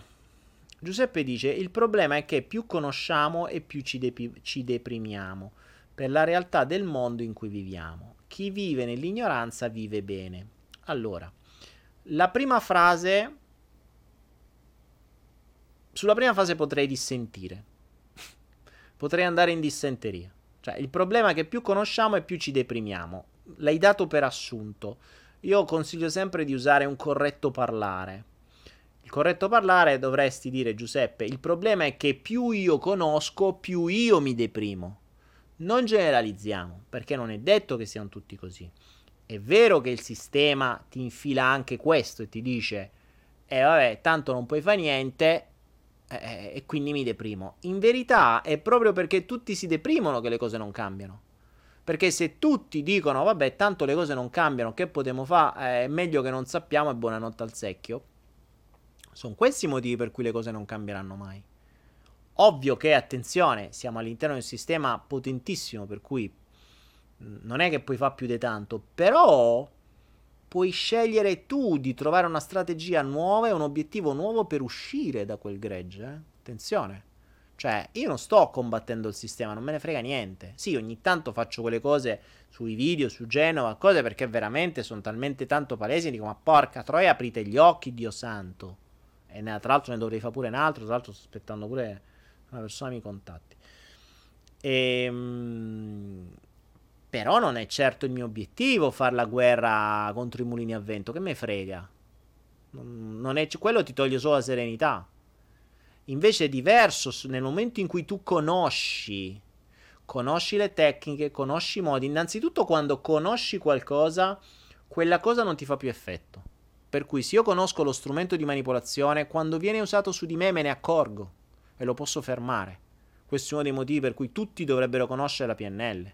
Perché nel momento in cui qualcuno me la usa, io la riconosco e posso o controbattere con le stesse armi oppure farmela rimbalzare perché so come funziona. Infatti è divertente quando trovi adesso vabbè non mi capita più però quando ero nel mondo commerciale quando mi trovavo un venditore che usava la PNL mm, era divertentissimo, me lo rigiravo come volevo. Vedevo a che livello stava di conoscenza, te lo rigiravi con un pedalino. Cioè lo mandavi in pippa Perché sapevi che lui rispettava determinati schemi che gli avevano insegnato. E quindi tu gli fai saltare tutti gli schemi. Divertente. Ecco perché ti dico, quando tu conosci gli schemi di condizionamento, puoi farli saltare. Non è che devi far saltare loro, li fai saltare su di te, cioè su di te ti rimbalzano. E questa è la cosa interessante. Ecco perché bisognerebbe saperli e conoscerli. Ecco perché bisogna sapere gli strumenti di comunicazione, bisogna sapere tutto quello che serve. Perché questi ti permettono di far, di, di far diventare uno scudo tutto questo. Quindi prima di tutto ci scudiamo. Una volta che siamo scudati da questo, il cane del gregge non mi può più azzannare. Se io non voglio andare da quella parte, il cane non mi fa più niente perché c'ho lo scudo. Perché so come funziona quel cane e non mi puoi toccare. Per cui ho imparato a schivare i tuoi morsi. Non vado lì a dire io adesso pecora, vengo da te cane e ti sbrano, perché non ci riuscirei mai. Soltanto se tutte le pecore lo facessero assieme si potrebbe fare, ma le pecore assieme non lo faranno mai, perché il cane ha detto a tutti che devono giocare uno contro l'altro. Non riusciamo a mettere assieme 10-15 bambini per fare il flow, figuriamoci se riusciamo a essere 10 milioni per fare qualcosa di utile, o un miliardo per fare qualcosa di utile, quindi insomma è palese. Però ciò non toglie che per i cavoli tuoi puoi farlo. Cioè, tu puoi tranquillamente dire, signori, io da questo gregge me ne esco, ciao. E il cane dice, ma tu devi stare nel gregge, tu pensa al gregge. Fate servire, io me vado per i cazzi miei. Molto semplicemente.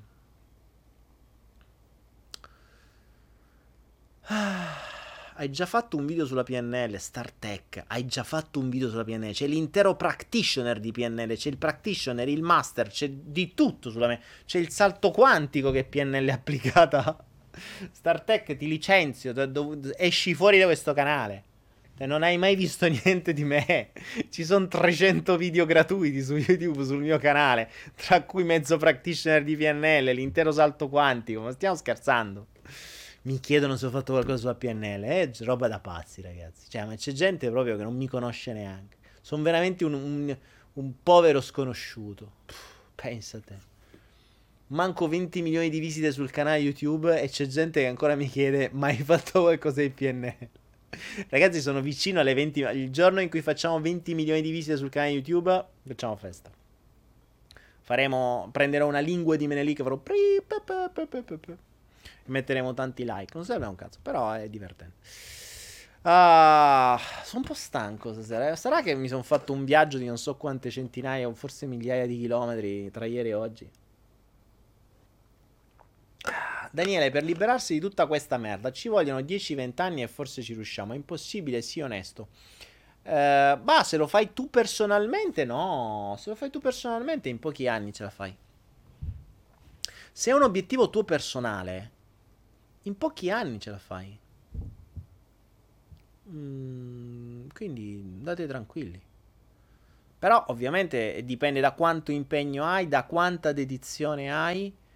Ehm, ecco, questo è un altro schema di condizionamento. Ne parlavo proprio oggi con una persona. Quanti di voi sono convinti? La, abbiamo già parlato del discorso di eludere le regole, di cui vabbè, gli italiani sono, sono fantastici. Ma già questo è uno schema che non vi permette di essere disciplinati, perché siete abituati a fottere le regole. In realtà fottere le regole vuol dire non avere disciplina. Non solo, ma un'altra convinzione che un po' tutti hanno è che lo sgarro è accettato. Chiamiamolo sgarro, eh. L'eccezione è accettata, no? Tipo faccio la dieta Faccio la dieta, eh vabbè però no, oggi ho sgarrato perché sono uscito fuori dalla dieta. È accettato lo sgarro, è una cosa normale. Sto studiando, eh però no, domani non vado a scuola perché è così. Ok. E questa accettazione dell'eccezione, quindi dello sgarro, dell'uscire fuori dalla regola anche solo per un attimo, dice vabbè ma tanto poi domani recupero, ha, ha un potere molto più ampio ha un potere molto più ampio, perché questo vi installa dentro una convinzione che sgarrare anche per poco è ammesso. E questo, ditemi se non è così, ce l'avete tutti, ce l'abbiamo tutti, o no? Quanti di voi sono convinti che qualunque sia quello che si sta facendo, si può sempre sgarrare un attimo? Ah, mi fermo un attimo, so, devo fare una strada, un obiettivo da raggiungere. Vabbè, però aspetta, oggi, uh, oggi mi sfascina con gli amici, oppure mi fermo più anche... Qualunque cosa. Uno sgarro se può fare. Anche più di uno ogni tanto, no? A, a quello che noi ci siamo prefissati di raggiungere. Giusto?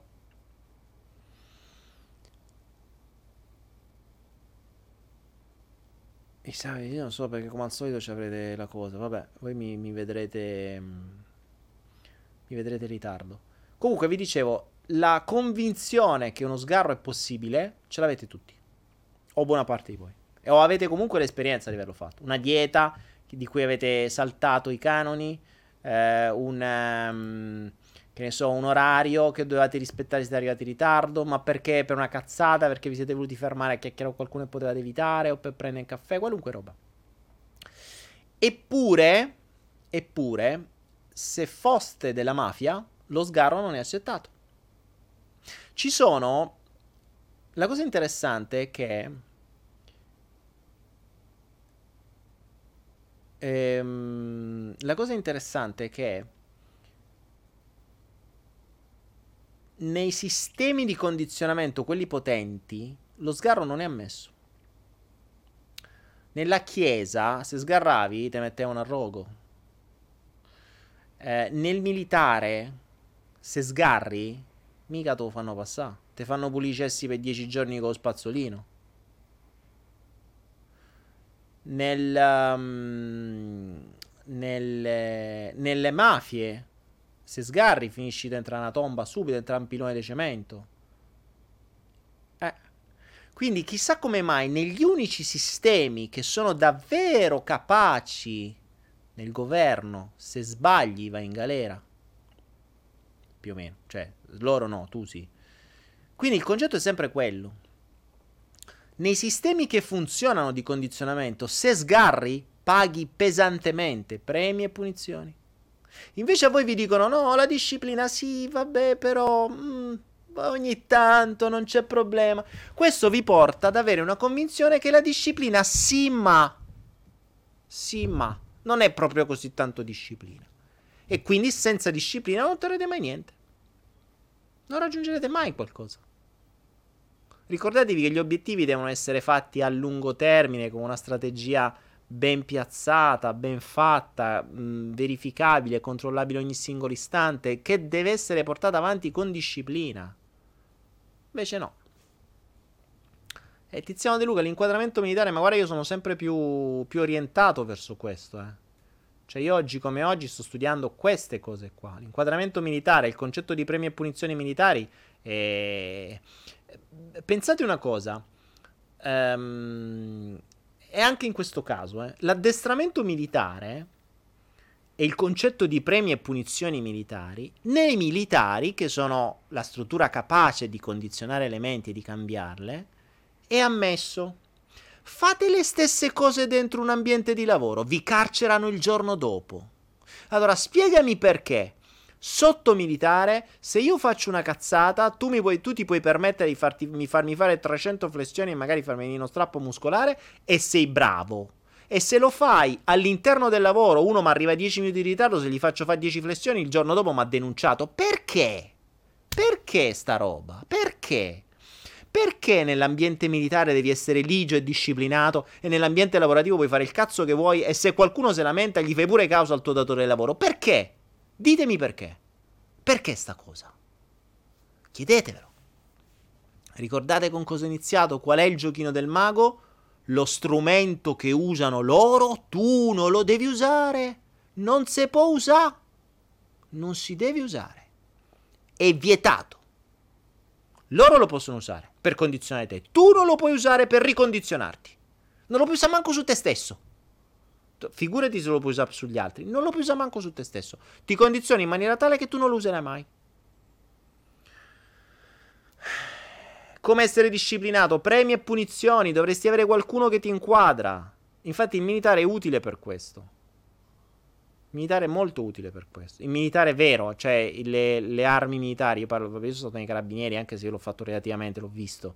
Però carabinieri, non polizie, cioè non quelli Ministero dell'Interno, che sono civili, ma militari. Militari è un altro discorso.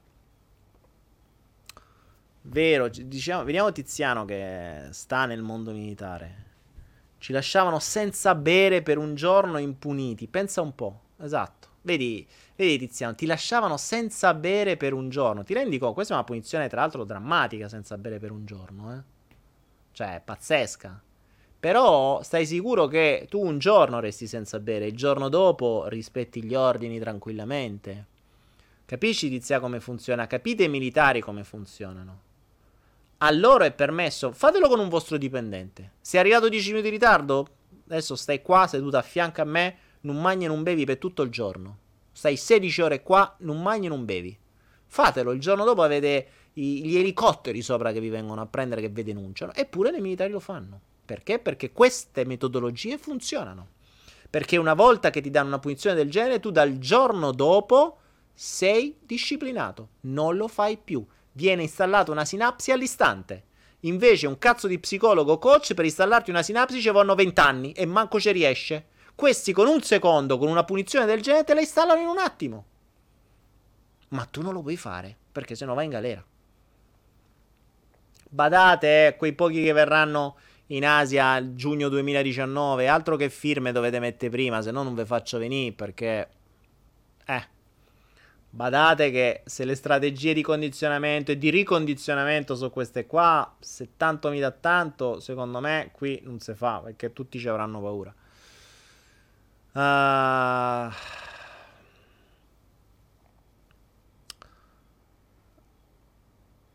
Francesco Piccolo dice Daniele ma tu non pensi più al sesso perché non dovrei? Ma non, mica ci devo pensare, lo devi fare. Mica, perché devi perdere tempo a pensarlo? Fallo e basta.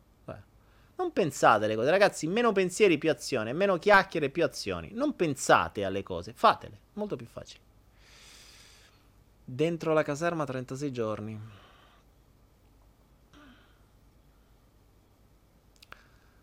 Ah, le punizioni sono un metodo orribile. E Carla, è vero, però sono funzionanti. Vedi, vedi che cosa è successo ai, ai ragazzi di oggi. Mm, sono cambiate mostruosamente le punizioni della scuola, per esempio, dei genitori prima. Cioè, chi sta... Uh, chi sta... Um, chi ha la mia età si, sa benissimo che prima i genitori ci pigliavano a ceffoni, ma pure a scuola. Te dico a ceffoni, però insomma, le punizioni c'erano. E siamo venuti fuori in un'altra maniera. Vedi adesso. Cioè, vedi adesso dove gli insegnanti hanno paura degli allievi, devono fare attenzione a quello che dicono, se no vengono denunciati. Ma dove stiamo? Ma dove siamo finiti? Insegnanti che se vengono trattati male dagli alunni, poi arrivano i genitori che li trattano ancora peggio. Oh, ragazzi, sono passati. Cioè, 20 anni. 20 anni. Gli insegnanti, io. Mio padre era insegnante. Cioè, io sono cresciuto nella scuola. La scuola è cambiata in una maniera spaventosa e non è certo cambiata in meglio. I programmi sono sempre gli stessi, quindi non si sono adeguati, ma i sistemi di istruzione sono peggiorati in una maniera devastante. Infatti, vedi come sta adesso la nuova generazione. Vedete che sono fatti, che cosa fanno e come stanno andando avanti. Cioè, eh, sconcertante sta roba. Io direi che andiamo quasi quasi a chiamare Giro, eh. Cioè, sapete che. Ma voi vi rendete conto che sto parlando da un'ora e mezza? Ma io non vedo ancora quello che sta succedendo su Facebook. Io non sto vedendo niente. Tra l'altro, non so neanche se sto registrando. Speriamo di sì. Sto registrando. Sto registrando. Bene. Uh, l'altro computer non va una mazza. Fantastico. Bene, bene, bene. Oh, come al solito. Benissimo. Vai giù di problemi tecnici. Fatemi leggere un po' di domande vostre. Chiamiamo Giro. Altri 10 minuti. Tempo di darvi la quarta, la quinta lettera del flotto. E... Oggi c'è il flotto, eh. Chi non sa cos'è il flotto si arrangiasse. Spiegatecelo. Qualcuno scrivesse cos'è il flotto, non ho voglia di ripeterlo. Sei favorevole alla violenza per educare? Um, la violenza non ha senso, Morpheus. La violenza non ha senso la, la punizione e il premio sì, ma non la violenza. Allora, la violenza, proprio il concetto di violenza, violen- la violenza non ha un senso, cioè non, è, non, è, non viene fatta per educare. Allora, nel mondo animale, quando la mamma insegna ai cuccioli, qui abbiamo adesso una gatta che due, due dei gattini sono sopravvissuti. E, ehm, e, sapete, non è che la mamma. Io non ho mai visto la mamma che dice ai cuccioli, ok, fa capire, cioè allora ragazzi adesso sedetevi un attimo perché vi devo spiegare delle cose. E si mette lì a fare, cioè non ho, io non ho questa scena, non l'ho mai vista la scena della mamma che si mette di fronte ai cuccioli che l'ascoltano, si mettono così, e la mamma fa miau, miau, miau, miau, miau, miau, miau, miau e gli sta spiegando magari come scappare da un cane. No, non lo fa così, non, non, non gli spiega così, la mamma glielo fa vedere. La mamma quando insegna a combattere, loro giocano, però nel momento in cui giocano troppo con la mamma usando gli artigli, la mamma gli fa capire quando devono usare gli artigli, come e dove. Dove devono mordere, come devono mordere, eccetera. Stanno giocando. Ma guardate ad esempio un padre di un cane che addestra un cucciolo quando comincia a piangere perché giocando giocando i denti li affonda per fargli capire come deve funzionare. È violenza quella? No, quello è insegnamento. Nel mondo animale questo è normale, ma non è violenza, attenzione. Cioè il padre non è che lo mena così a cazzo. Ricordatevi che l'incoerenza del comportamento esiste solo nell'essere umano, nell'essere animale no. E questa è una delle cose più drammatiche più drammatiche dell'addestramento dei bambini. Più drammatiche. Voi non avete idea di che puttanai crea nella testa l'incoerenza del comportamento. Che vuol dire incoerenza del comportamento? Che oggi tu tocchi questo e ti dico bravo a papà. Domani tu tocchi questo e ti dico vaffanculo devi toccare, detto lo devi toccare, porca troia. E il bimbo dice: Ma come? Prima mi hai detto bravo a papà ieri che l'ho toccato, oggi che l'ho ritoccato mi dici che sono cretino? E il bimbo va in palla non sa più che cosa fare. Questa è una delle cose più devastanti che i genitori fanno. Più devastanti. Il bimbo non lo capisce. E questa è stata fatta da una valanga di genitori, da una valanga. Eh, classico esempio è Oggi il bimbo viene, papà, guarda, ho fatto il disegno. Il papà quel giorno sta in vena, è tranquillo e beato. Ah, che bello, figlio mio, sei proprio un bravo disegnatore. Ah, boh, papi. E se lo sbaciuccia, se lo bacia, gli dà apprezzamenti, accettazioni, riconoscimento, gli soddisfa tutti i bisogni. Il giorno dopo, il bimbo rivà con un altro disegno. Al padre gli girano i coglioni perché chissà che cosa è successo al lavoro. Il bimbo va convinto di avere la stessa reazione del giorno prima. E il padre dice: Va, tutte queste stronzate, lascia perdere, butta, straccia quella roba.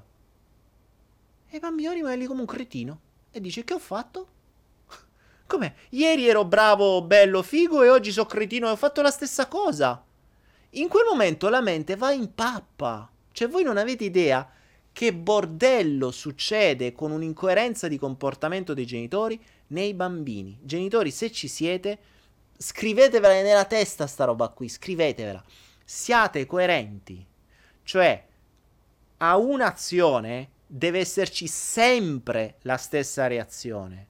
Non conta il vostro stato emotivo. Quando avete dei figli, il vostro stato emotivo non conta una minchia, conta il loro perché voi dovreste essere in grado, in quanto grandi, di manipolare i vostri stati emotivi per un fine maggiore che l'educazione dei vostri figli. Se non siete capaci di manipolare i vostri stati emotivi per l'educazione dei vostri figli, non fate figli. Io lo sapete che sono sempre per la castrazione. per me gli umani dovrebbero nascere sterili.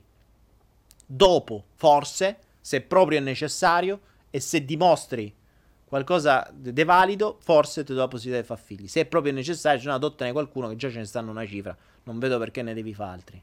Però è questo il principio.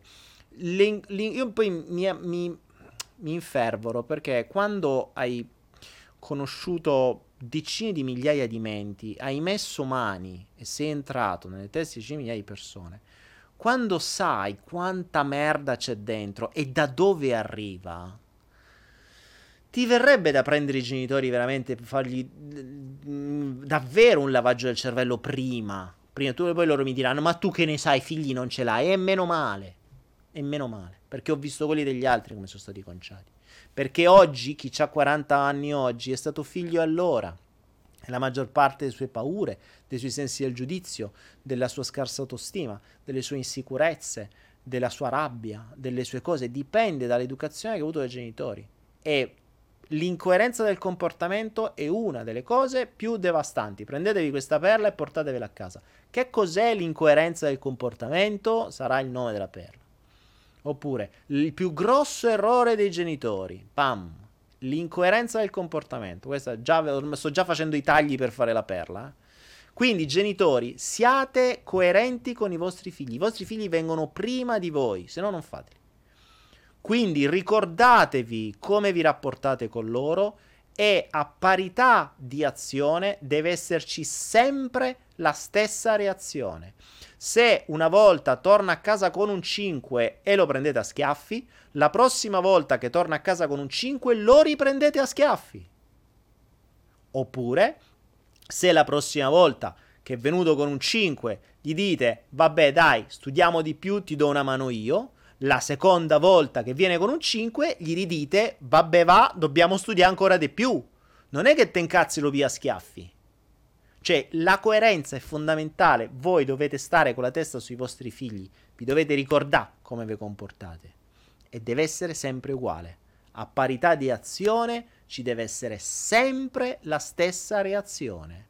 Se vi sfascia un iPhone un giorno, dovete fare una determinata azione se ve lo risfascia appena lo ricomprate, dovete rifare la stessa reazione, magari maggiorata, ma non deve essere totalmente opposta. Ora io sto facendo degli esempi banali, ma vi posso garantire che l'incoerenza del comportamento è devastante. Cioè, eh, questo vale su tutto, eh. Verso il bicchiere a tavola, eh, vabbè, non ti preoccupare, a mamma, puliamo. Ok riverso il bicchiere a tavola, mamma sta girata di balle perché ha appena, appena litigato con papà e te mena. E che cazzo, ieri mamma non ti preoccupare, a mamma puliamo e oggi me meni. E che ho fatto? Sapete che cosa accade in questo caso? Nel bambino dice, è cambiato qualcosa verso di me. Che cosa sarà accaduto? Non mi vuole più bene? Non sono più abbastanza? Sono sbagliato? Sono di troppo? Questi sono interrogativi che restano sospesi perché il bambino non ve li chiede, ma se li fa nella sua testa. E sapete che cosa accade? Ehm, e sapete che cosa accade quando... Mm, sapete che cosa accade? Mi sono perso leggendo le vostre domande. Sapete che cosa accade quando ci sono degli interrogativi sospesi nella testa? Gli interrogativi sospesi non possono restare sospesi, devono essere chiusi. E li chiude il bambino con quel poco che sa. Quindi se subito dopo ritorna ad avere un altro comportamento del genere il genitore, il bambino ha la certezza, non mi vogliono, sono di troppo, io non esisto, io non devo esistere, io devo morire. Oppure io non mi accettano, io sono brutto, cattivo, non valgo niente. Mio fratello vale più di me. E cose del genere. E questo è il concetto. Comprendete questo? Cioè, è veramente fondamentale questo principio qui. Eh? Cioè, io mi ci. Mm, ho visto davvero troppe persone rovinate, ma veramente rovinate, rovinate da grandi per cose del genere. Rovinate da grandi. E questo, vi ripeto, è uno dei grandi, una delle grandissime differenze tra noi e gli animali. Tra noi e gli animali. Cioè gli animali non saranno mai incoerenti, mai verso i loro cuccioli. Comportamento, azione, reazione sempre uguale. Gli umani no. Perché gli umani hanno le loro emozioni che non sanno gestire, quindi non sanno manipolare loro stessi. E via. Uh, adesso qui qualcuno mi dirà: Ah, non capisci un caso, però sarò sicuramente attaccato su diverse cose. Vediamo. Disistima. Qui, come al solito, mi vedete con del ritardo. Prende un attimo di tempo. Oh, ragazzi, ho detto 10 minuti, è uscita un'altra perla. Persefone dice perché meno male? Perché se avessi un figlio non potrei fare più niente di quello che sto facendo. Perché se avessi un figlio dedicherei il tempo a lui e non a voi. Quindi, mm, già ne, mi, mi, basta così. Va bene così. E poi soprattutto, eh, attenzione, eh, un, un, figlio non si fa da solo. Eh. Lo devi fare pure con una madre. O con più madri. In realtà un figlio dovrebbe stare dentro una comunità per farlo come si deve. E visto che non ho una comunità dove far crescere un figlio, dove ci dovrebbero essere tanti padri e tante madri, eh, che lo faccio a fare? l'ambiente ideale, secondo me, non c'è, quindi non lo faccio. Ma ripeto, poi sono mie, uh, mie, mie idee. Sapete, uh, vi ho detto che per me la coppia è una bestemmia. Cioè, il concetto di coppia è una bestemmia. È la vera e propria bestemmia per eccellenza. Per cui è la cosa più limitante in assoluto per un bambino. Cioè, ha soltanto due riferimenti. Assurdo.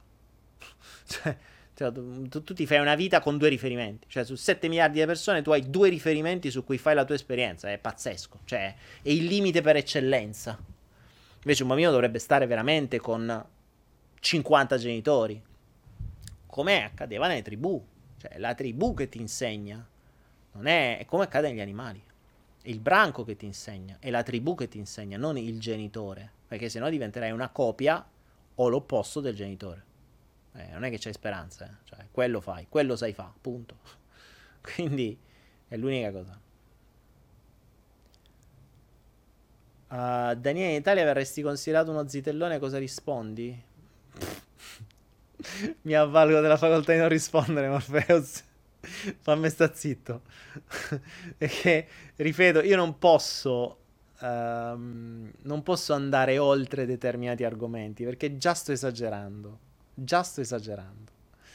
Mie, I miei concetti sono talmente tanto fuori da ogni grazia di Dio che mm, cioè, verrei, restituirebbero il rogo per me se dico determinate cose. Cioè, se io veramente dicessi determinate cose in pubblico, secondo me farebbero una legge, una legge per istituire i roghi.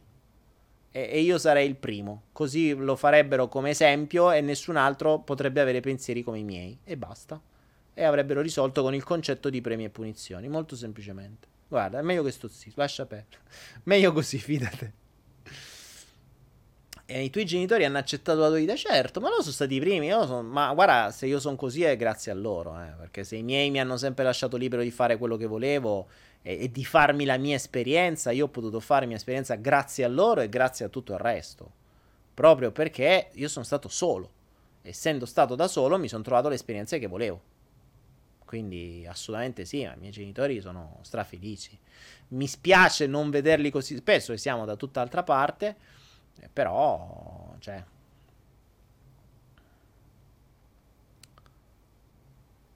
Uh, Cristina mi dice: Pensi che fra pochi anni riusciremo a poter vivere in grandi comunità di famiglie allargate? No, no, non ci credo proprio. Ma non ci credo assolutamente per niente. No, no. Così come Stefano dice: Se creassimo una tribù di evoluti come te. Ma Stefano, io non mi reputo evoluto, eh. Io non mi reputo evoluto. Mi, re- mi reputo. Mi reputo curioso. Mm. mi reputo curioso e basta. Ehm. Ragazzi, cioè. L- eh, ricordatevi che men- le menti sono talmente tanto condizionate riguardo a ego, possesso, controllo e gelosie che mm, c'è speranza. Cioè, veramente non c'è speranza. Non è inconcepibile, è veramente inconcepibile. Cioè, è davvero difficilissimo trovare. Ma è proprio. In- allora, trovarle persone che possano veramente. Non raccontarsela, eh, perché a, a chiacchiere sono tutti bravi. A chiacchiere sono tutti bravi. Che sono veramente tutti bravi. Poi voglio vedere quando cominci ad avere piacere di stare con una persona e quella stessa persona dice no vabbè dai stasera voglio continuare a piacere con un'altra persona domani con un'altra, domani con un'altra, domani con un'altra con te magari ci vediamo fra un mese. E te sei un tero del culo. Eh no. È, quello, è, è sempre così cioè purtroppo abbiamo un concetto di attaccamenti che sono devastanti cioè i condizionamenti sono talmente tanti che non è una roba che togli in un attimo o che cambi in un attimo, avrebbe bisogno di un ricondizionamento. Cioè, qui parlo, inizio a parlare di ricondizionamento. Eh. Infatti, oggi in questo flow io creo, creo, inauguro questa nuova parola, cioè ricondizionamento. È inutile che andiamo a dire togliamo, facciamo, evolviamo. No, siamo stati condizionati, dobbiamo venire ricondizionati. Ricondizionati. Tanto avevamo capito che da soli non ci riusciamo.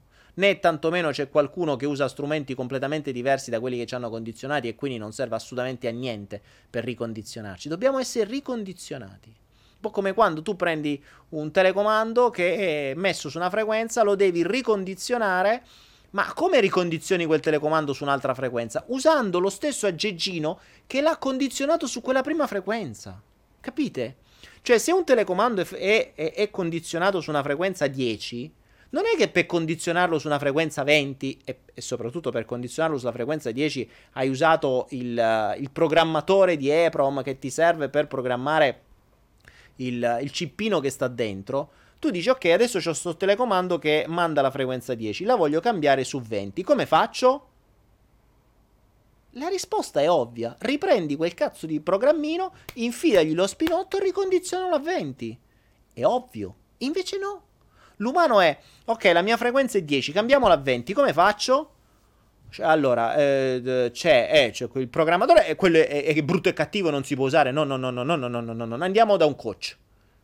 E il coach ti comincia a dire, allora, aspetta, chiudi gli occhi e immagina che la tua frequenza è 20, tu sei 20, tu sei 20, tu sei 20. Che frequenza c'hai? Sempre 10. Cioè, tranquillo.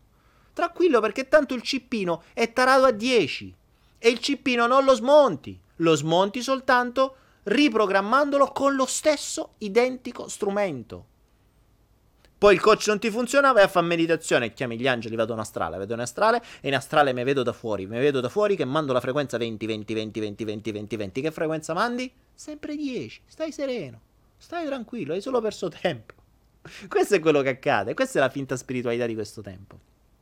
Si cerca di usare strumenti completamente inutili per cambiare qualcosa che per installarlo sono stati usati strumenti completamente diversi, che vi sono stati demonizzati. Questo è il principio che volevo farvi passare questa sera e su cui vorrei iniziarvi a far ragionare. Iniziarvi a far ragionare per comprendere in maniera diversa, per dare un significato diverso al concetto di manipolazione un, un, un, cambierei da manipolazione a ricondizionamento. Ecco, iniziamo a fare questo cambio di parola. Da manipolazione a ricondizionamento, che è già più blanda, no? È più simpatica. Perché manipolazione ci pare brutto, ok, diciamolo in un'altra maniera. Anche questo è uno dei sistemi che viene usato. Ricondizionamento. Non vogliamo essere manipolati, non vogliamo manipolare, noi vogliamo semplicemente ricondizionare. Ci piace come parola? La, la, l'accendiamo? Che ne dite? Vi piace? Cambiamo manipolazione e ricondizionamento. E comunque vi sto preparando una robina, eh? vi sto preparando una robina simpatica di cui poi vi parlerò, eh, che ho trovato anche un bel nome, simpatico. Meglio tornare a dormire allora. Ma no, Cristina, no, no, assolutamente. Guarda che ci si può essere, ci si può veramente ricondizionare. Io, te, vi ripeto, sono il primo ricondizionato. Io sono un, un usato ricondizionato. Sembra un po' una lavatrice. Cioè, sono una lavatrice ricondizionata. La ricondizionata sono tipo quelle.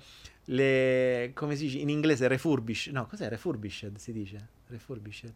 Sì, tipo quando l'hanno riparate, no? Cioè, sono un po' riparato. Cioè, nuovo non è come nuovo, refurbished. Costa un po' di meno perché te l'hanno ricondizionato. Ah, Lella Lella, che fine ha fatto? L'ho già visto tutti i maroni. Loro non ce la faccio avere roba addosso, Lella Lella. Ah, vabbè, vabbè, vabbè. Ragazzi, Mascia, tenete fino a... No, raga, che finale 24? Sono le tre e mezza di notte qua, io non ho dormito niente. Vi ho dato la lettera? Sì, a posto. Poi le quattro lettere ve le ho date, a posto, ragazzi. Eh, ma Diego, mh, mm, l'abbiamo sempre detto che era disimparare. Eh, ma quando disimpari poi devi reimparare. Famo prima a ricondizionare. Cioè, disimparare vuol dire che devi togliere quello che hai. E poi? E poi ci devi mettere qualcos'altro. Fai doppia fatica. Invece fai mm, in una... È come se tu per, per smontare un bullone della macchina, cioè per, le, per le, che ne so, per cambiare una candela, smonti la macchina e poi la rimonti. Cioè non c'è bisogno di smontare tutto il motore per poi rimontarlo quando bastava cambiare la candela.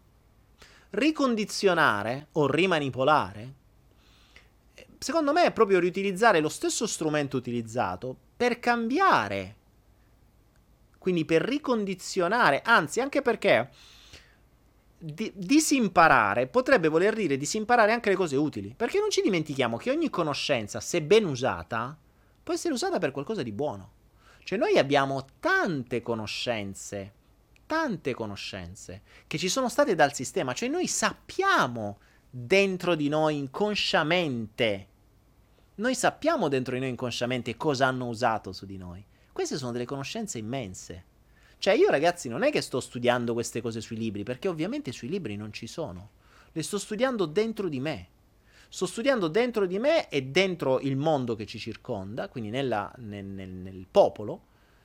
Sto osservando quello che è accaduto negli anni e osservando quello che è accaduto comprendo ciò che è stato usato. Ma io ce l'ho già dentro, so già che funziona. Queste sono delle conoscenze immense che ognuno di noi ha dentro di noi. Solo che gli sono state dette, sono stati condizionati a non vederle. Gli sono, sono stati distolti a guardarle da altre parti. Così che voi non ve ne rendete conto.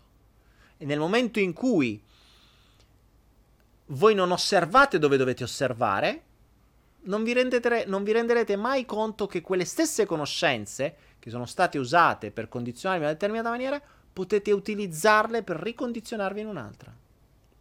È questo.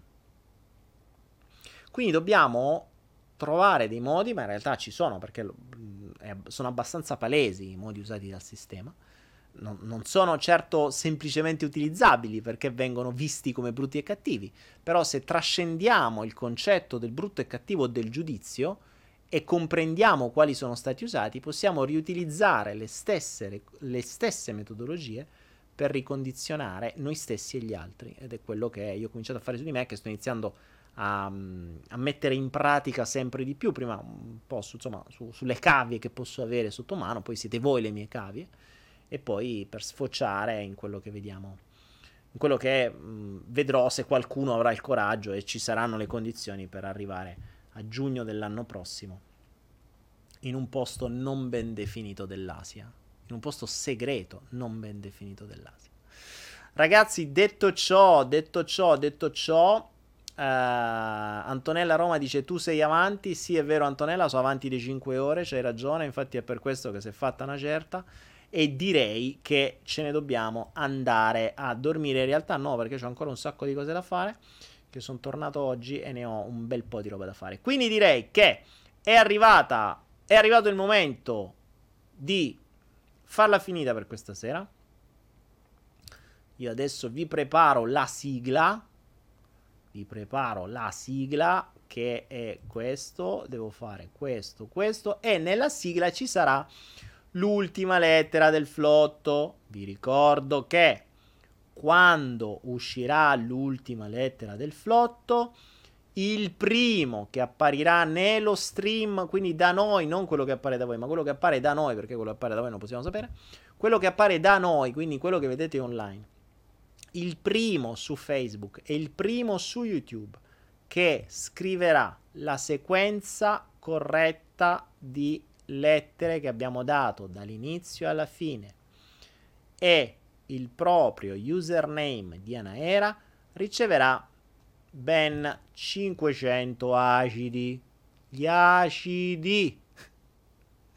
ovvero gli Anaera Credit utilizzabili per acquistare tutto quello che volete su Anaera. Tra l'altro, non so se lo sapete, ma abbiamo messo, sono arrivati finalmente gli ebook e abbiamo tutta una serie di book molto interessanti, tra l'altro del creatore per eccellenza degli ebook Giacomo Bruno, cioè colui che ha iniziato con i, gli ebook in Italia, la, la, la Bruno Editore, e infatti non, non, ho fatto la Naira Voice, ma c'è questa grande novità, ovvero la collaborazione con la Bruno Editore, di cui abbiamo i, tutti i prodotti fatti da Giacomo Bruno. E, e, trovate quindi gli ebook che costano pochissimo, 9,99 e quindi anche con i vari ACD potete comprare a dei prezzi molto convenienti. Detto ciò, tra l'altro ci sono, ci sono ebook su mh, mm, smettere di fumare, seduzione, ipnosi, uh, vendita, web, uh, dieta, un po' di tutto, insomma. Cioè, fatto un bel po', fatto, ci sono sia gli ebook sia i corsi dal vivo. Cioè dal vivo, registrati ma da, da registrazione dal vivo. Quindi detto ciò ragazzi, il primo che scrive su Facebook, il primo che scrive su Anae, sì, ciao, il primo che scrive su Facebook, il primo che scrive su YouTube, il proprio username con la sequenza corretta, vincerà 500 ACD. I risultati li trovate sempre su www.followtheflow.club, esatto, followtheflow.club nella sezione flotto, credo, sì, E vi ricordo che su photoflow.club c'è sempre la chat dove ci sono dei pazzi scriteriati che scrivono dalla mattina alla sera. Io ogni tanto ci capito, raramente, però ogni tanto ci capito. E... Però quella chat è fatta per voi, quindi voi usate quella chat per fare ciò che volete, sapendo però che nulla accade per caso anche lì. Quindi organizzatevi. Cari amici, buonanotte per voi, buono spritz forse per voi e buonanotte per me. E noi ci vediamo oggi è giovedì, quindi noi ci vediamo martedì prossimo. Non escludo che venga fuori qualche altro video in questa settimana che insomma ho intenzione di fare un po' di, di registrazioni. Grazie, grazie, grazie, vi voglio bene, non bevete troppi spritz e accorgetevi sempre di più di quello che vi ho detto. Riflettete, meditate, gente, meditate. E adesso, prima o poi, appena ci riesco, vi faccio partire pure la sigla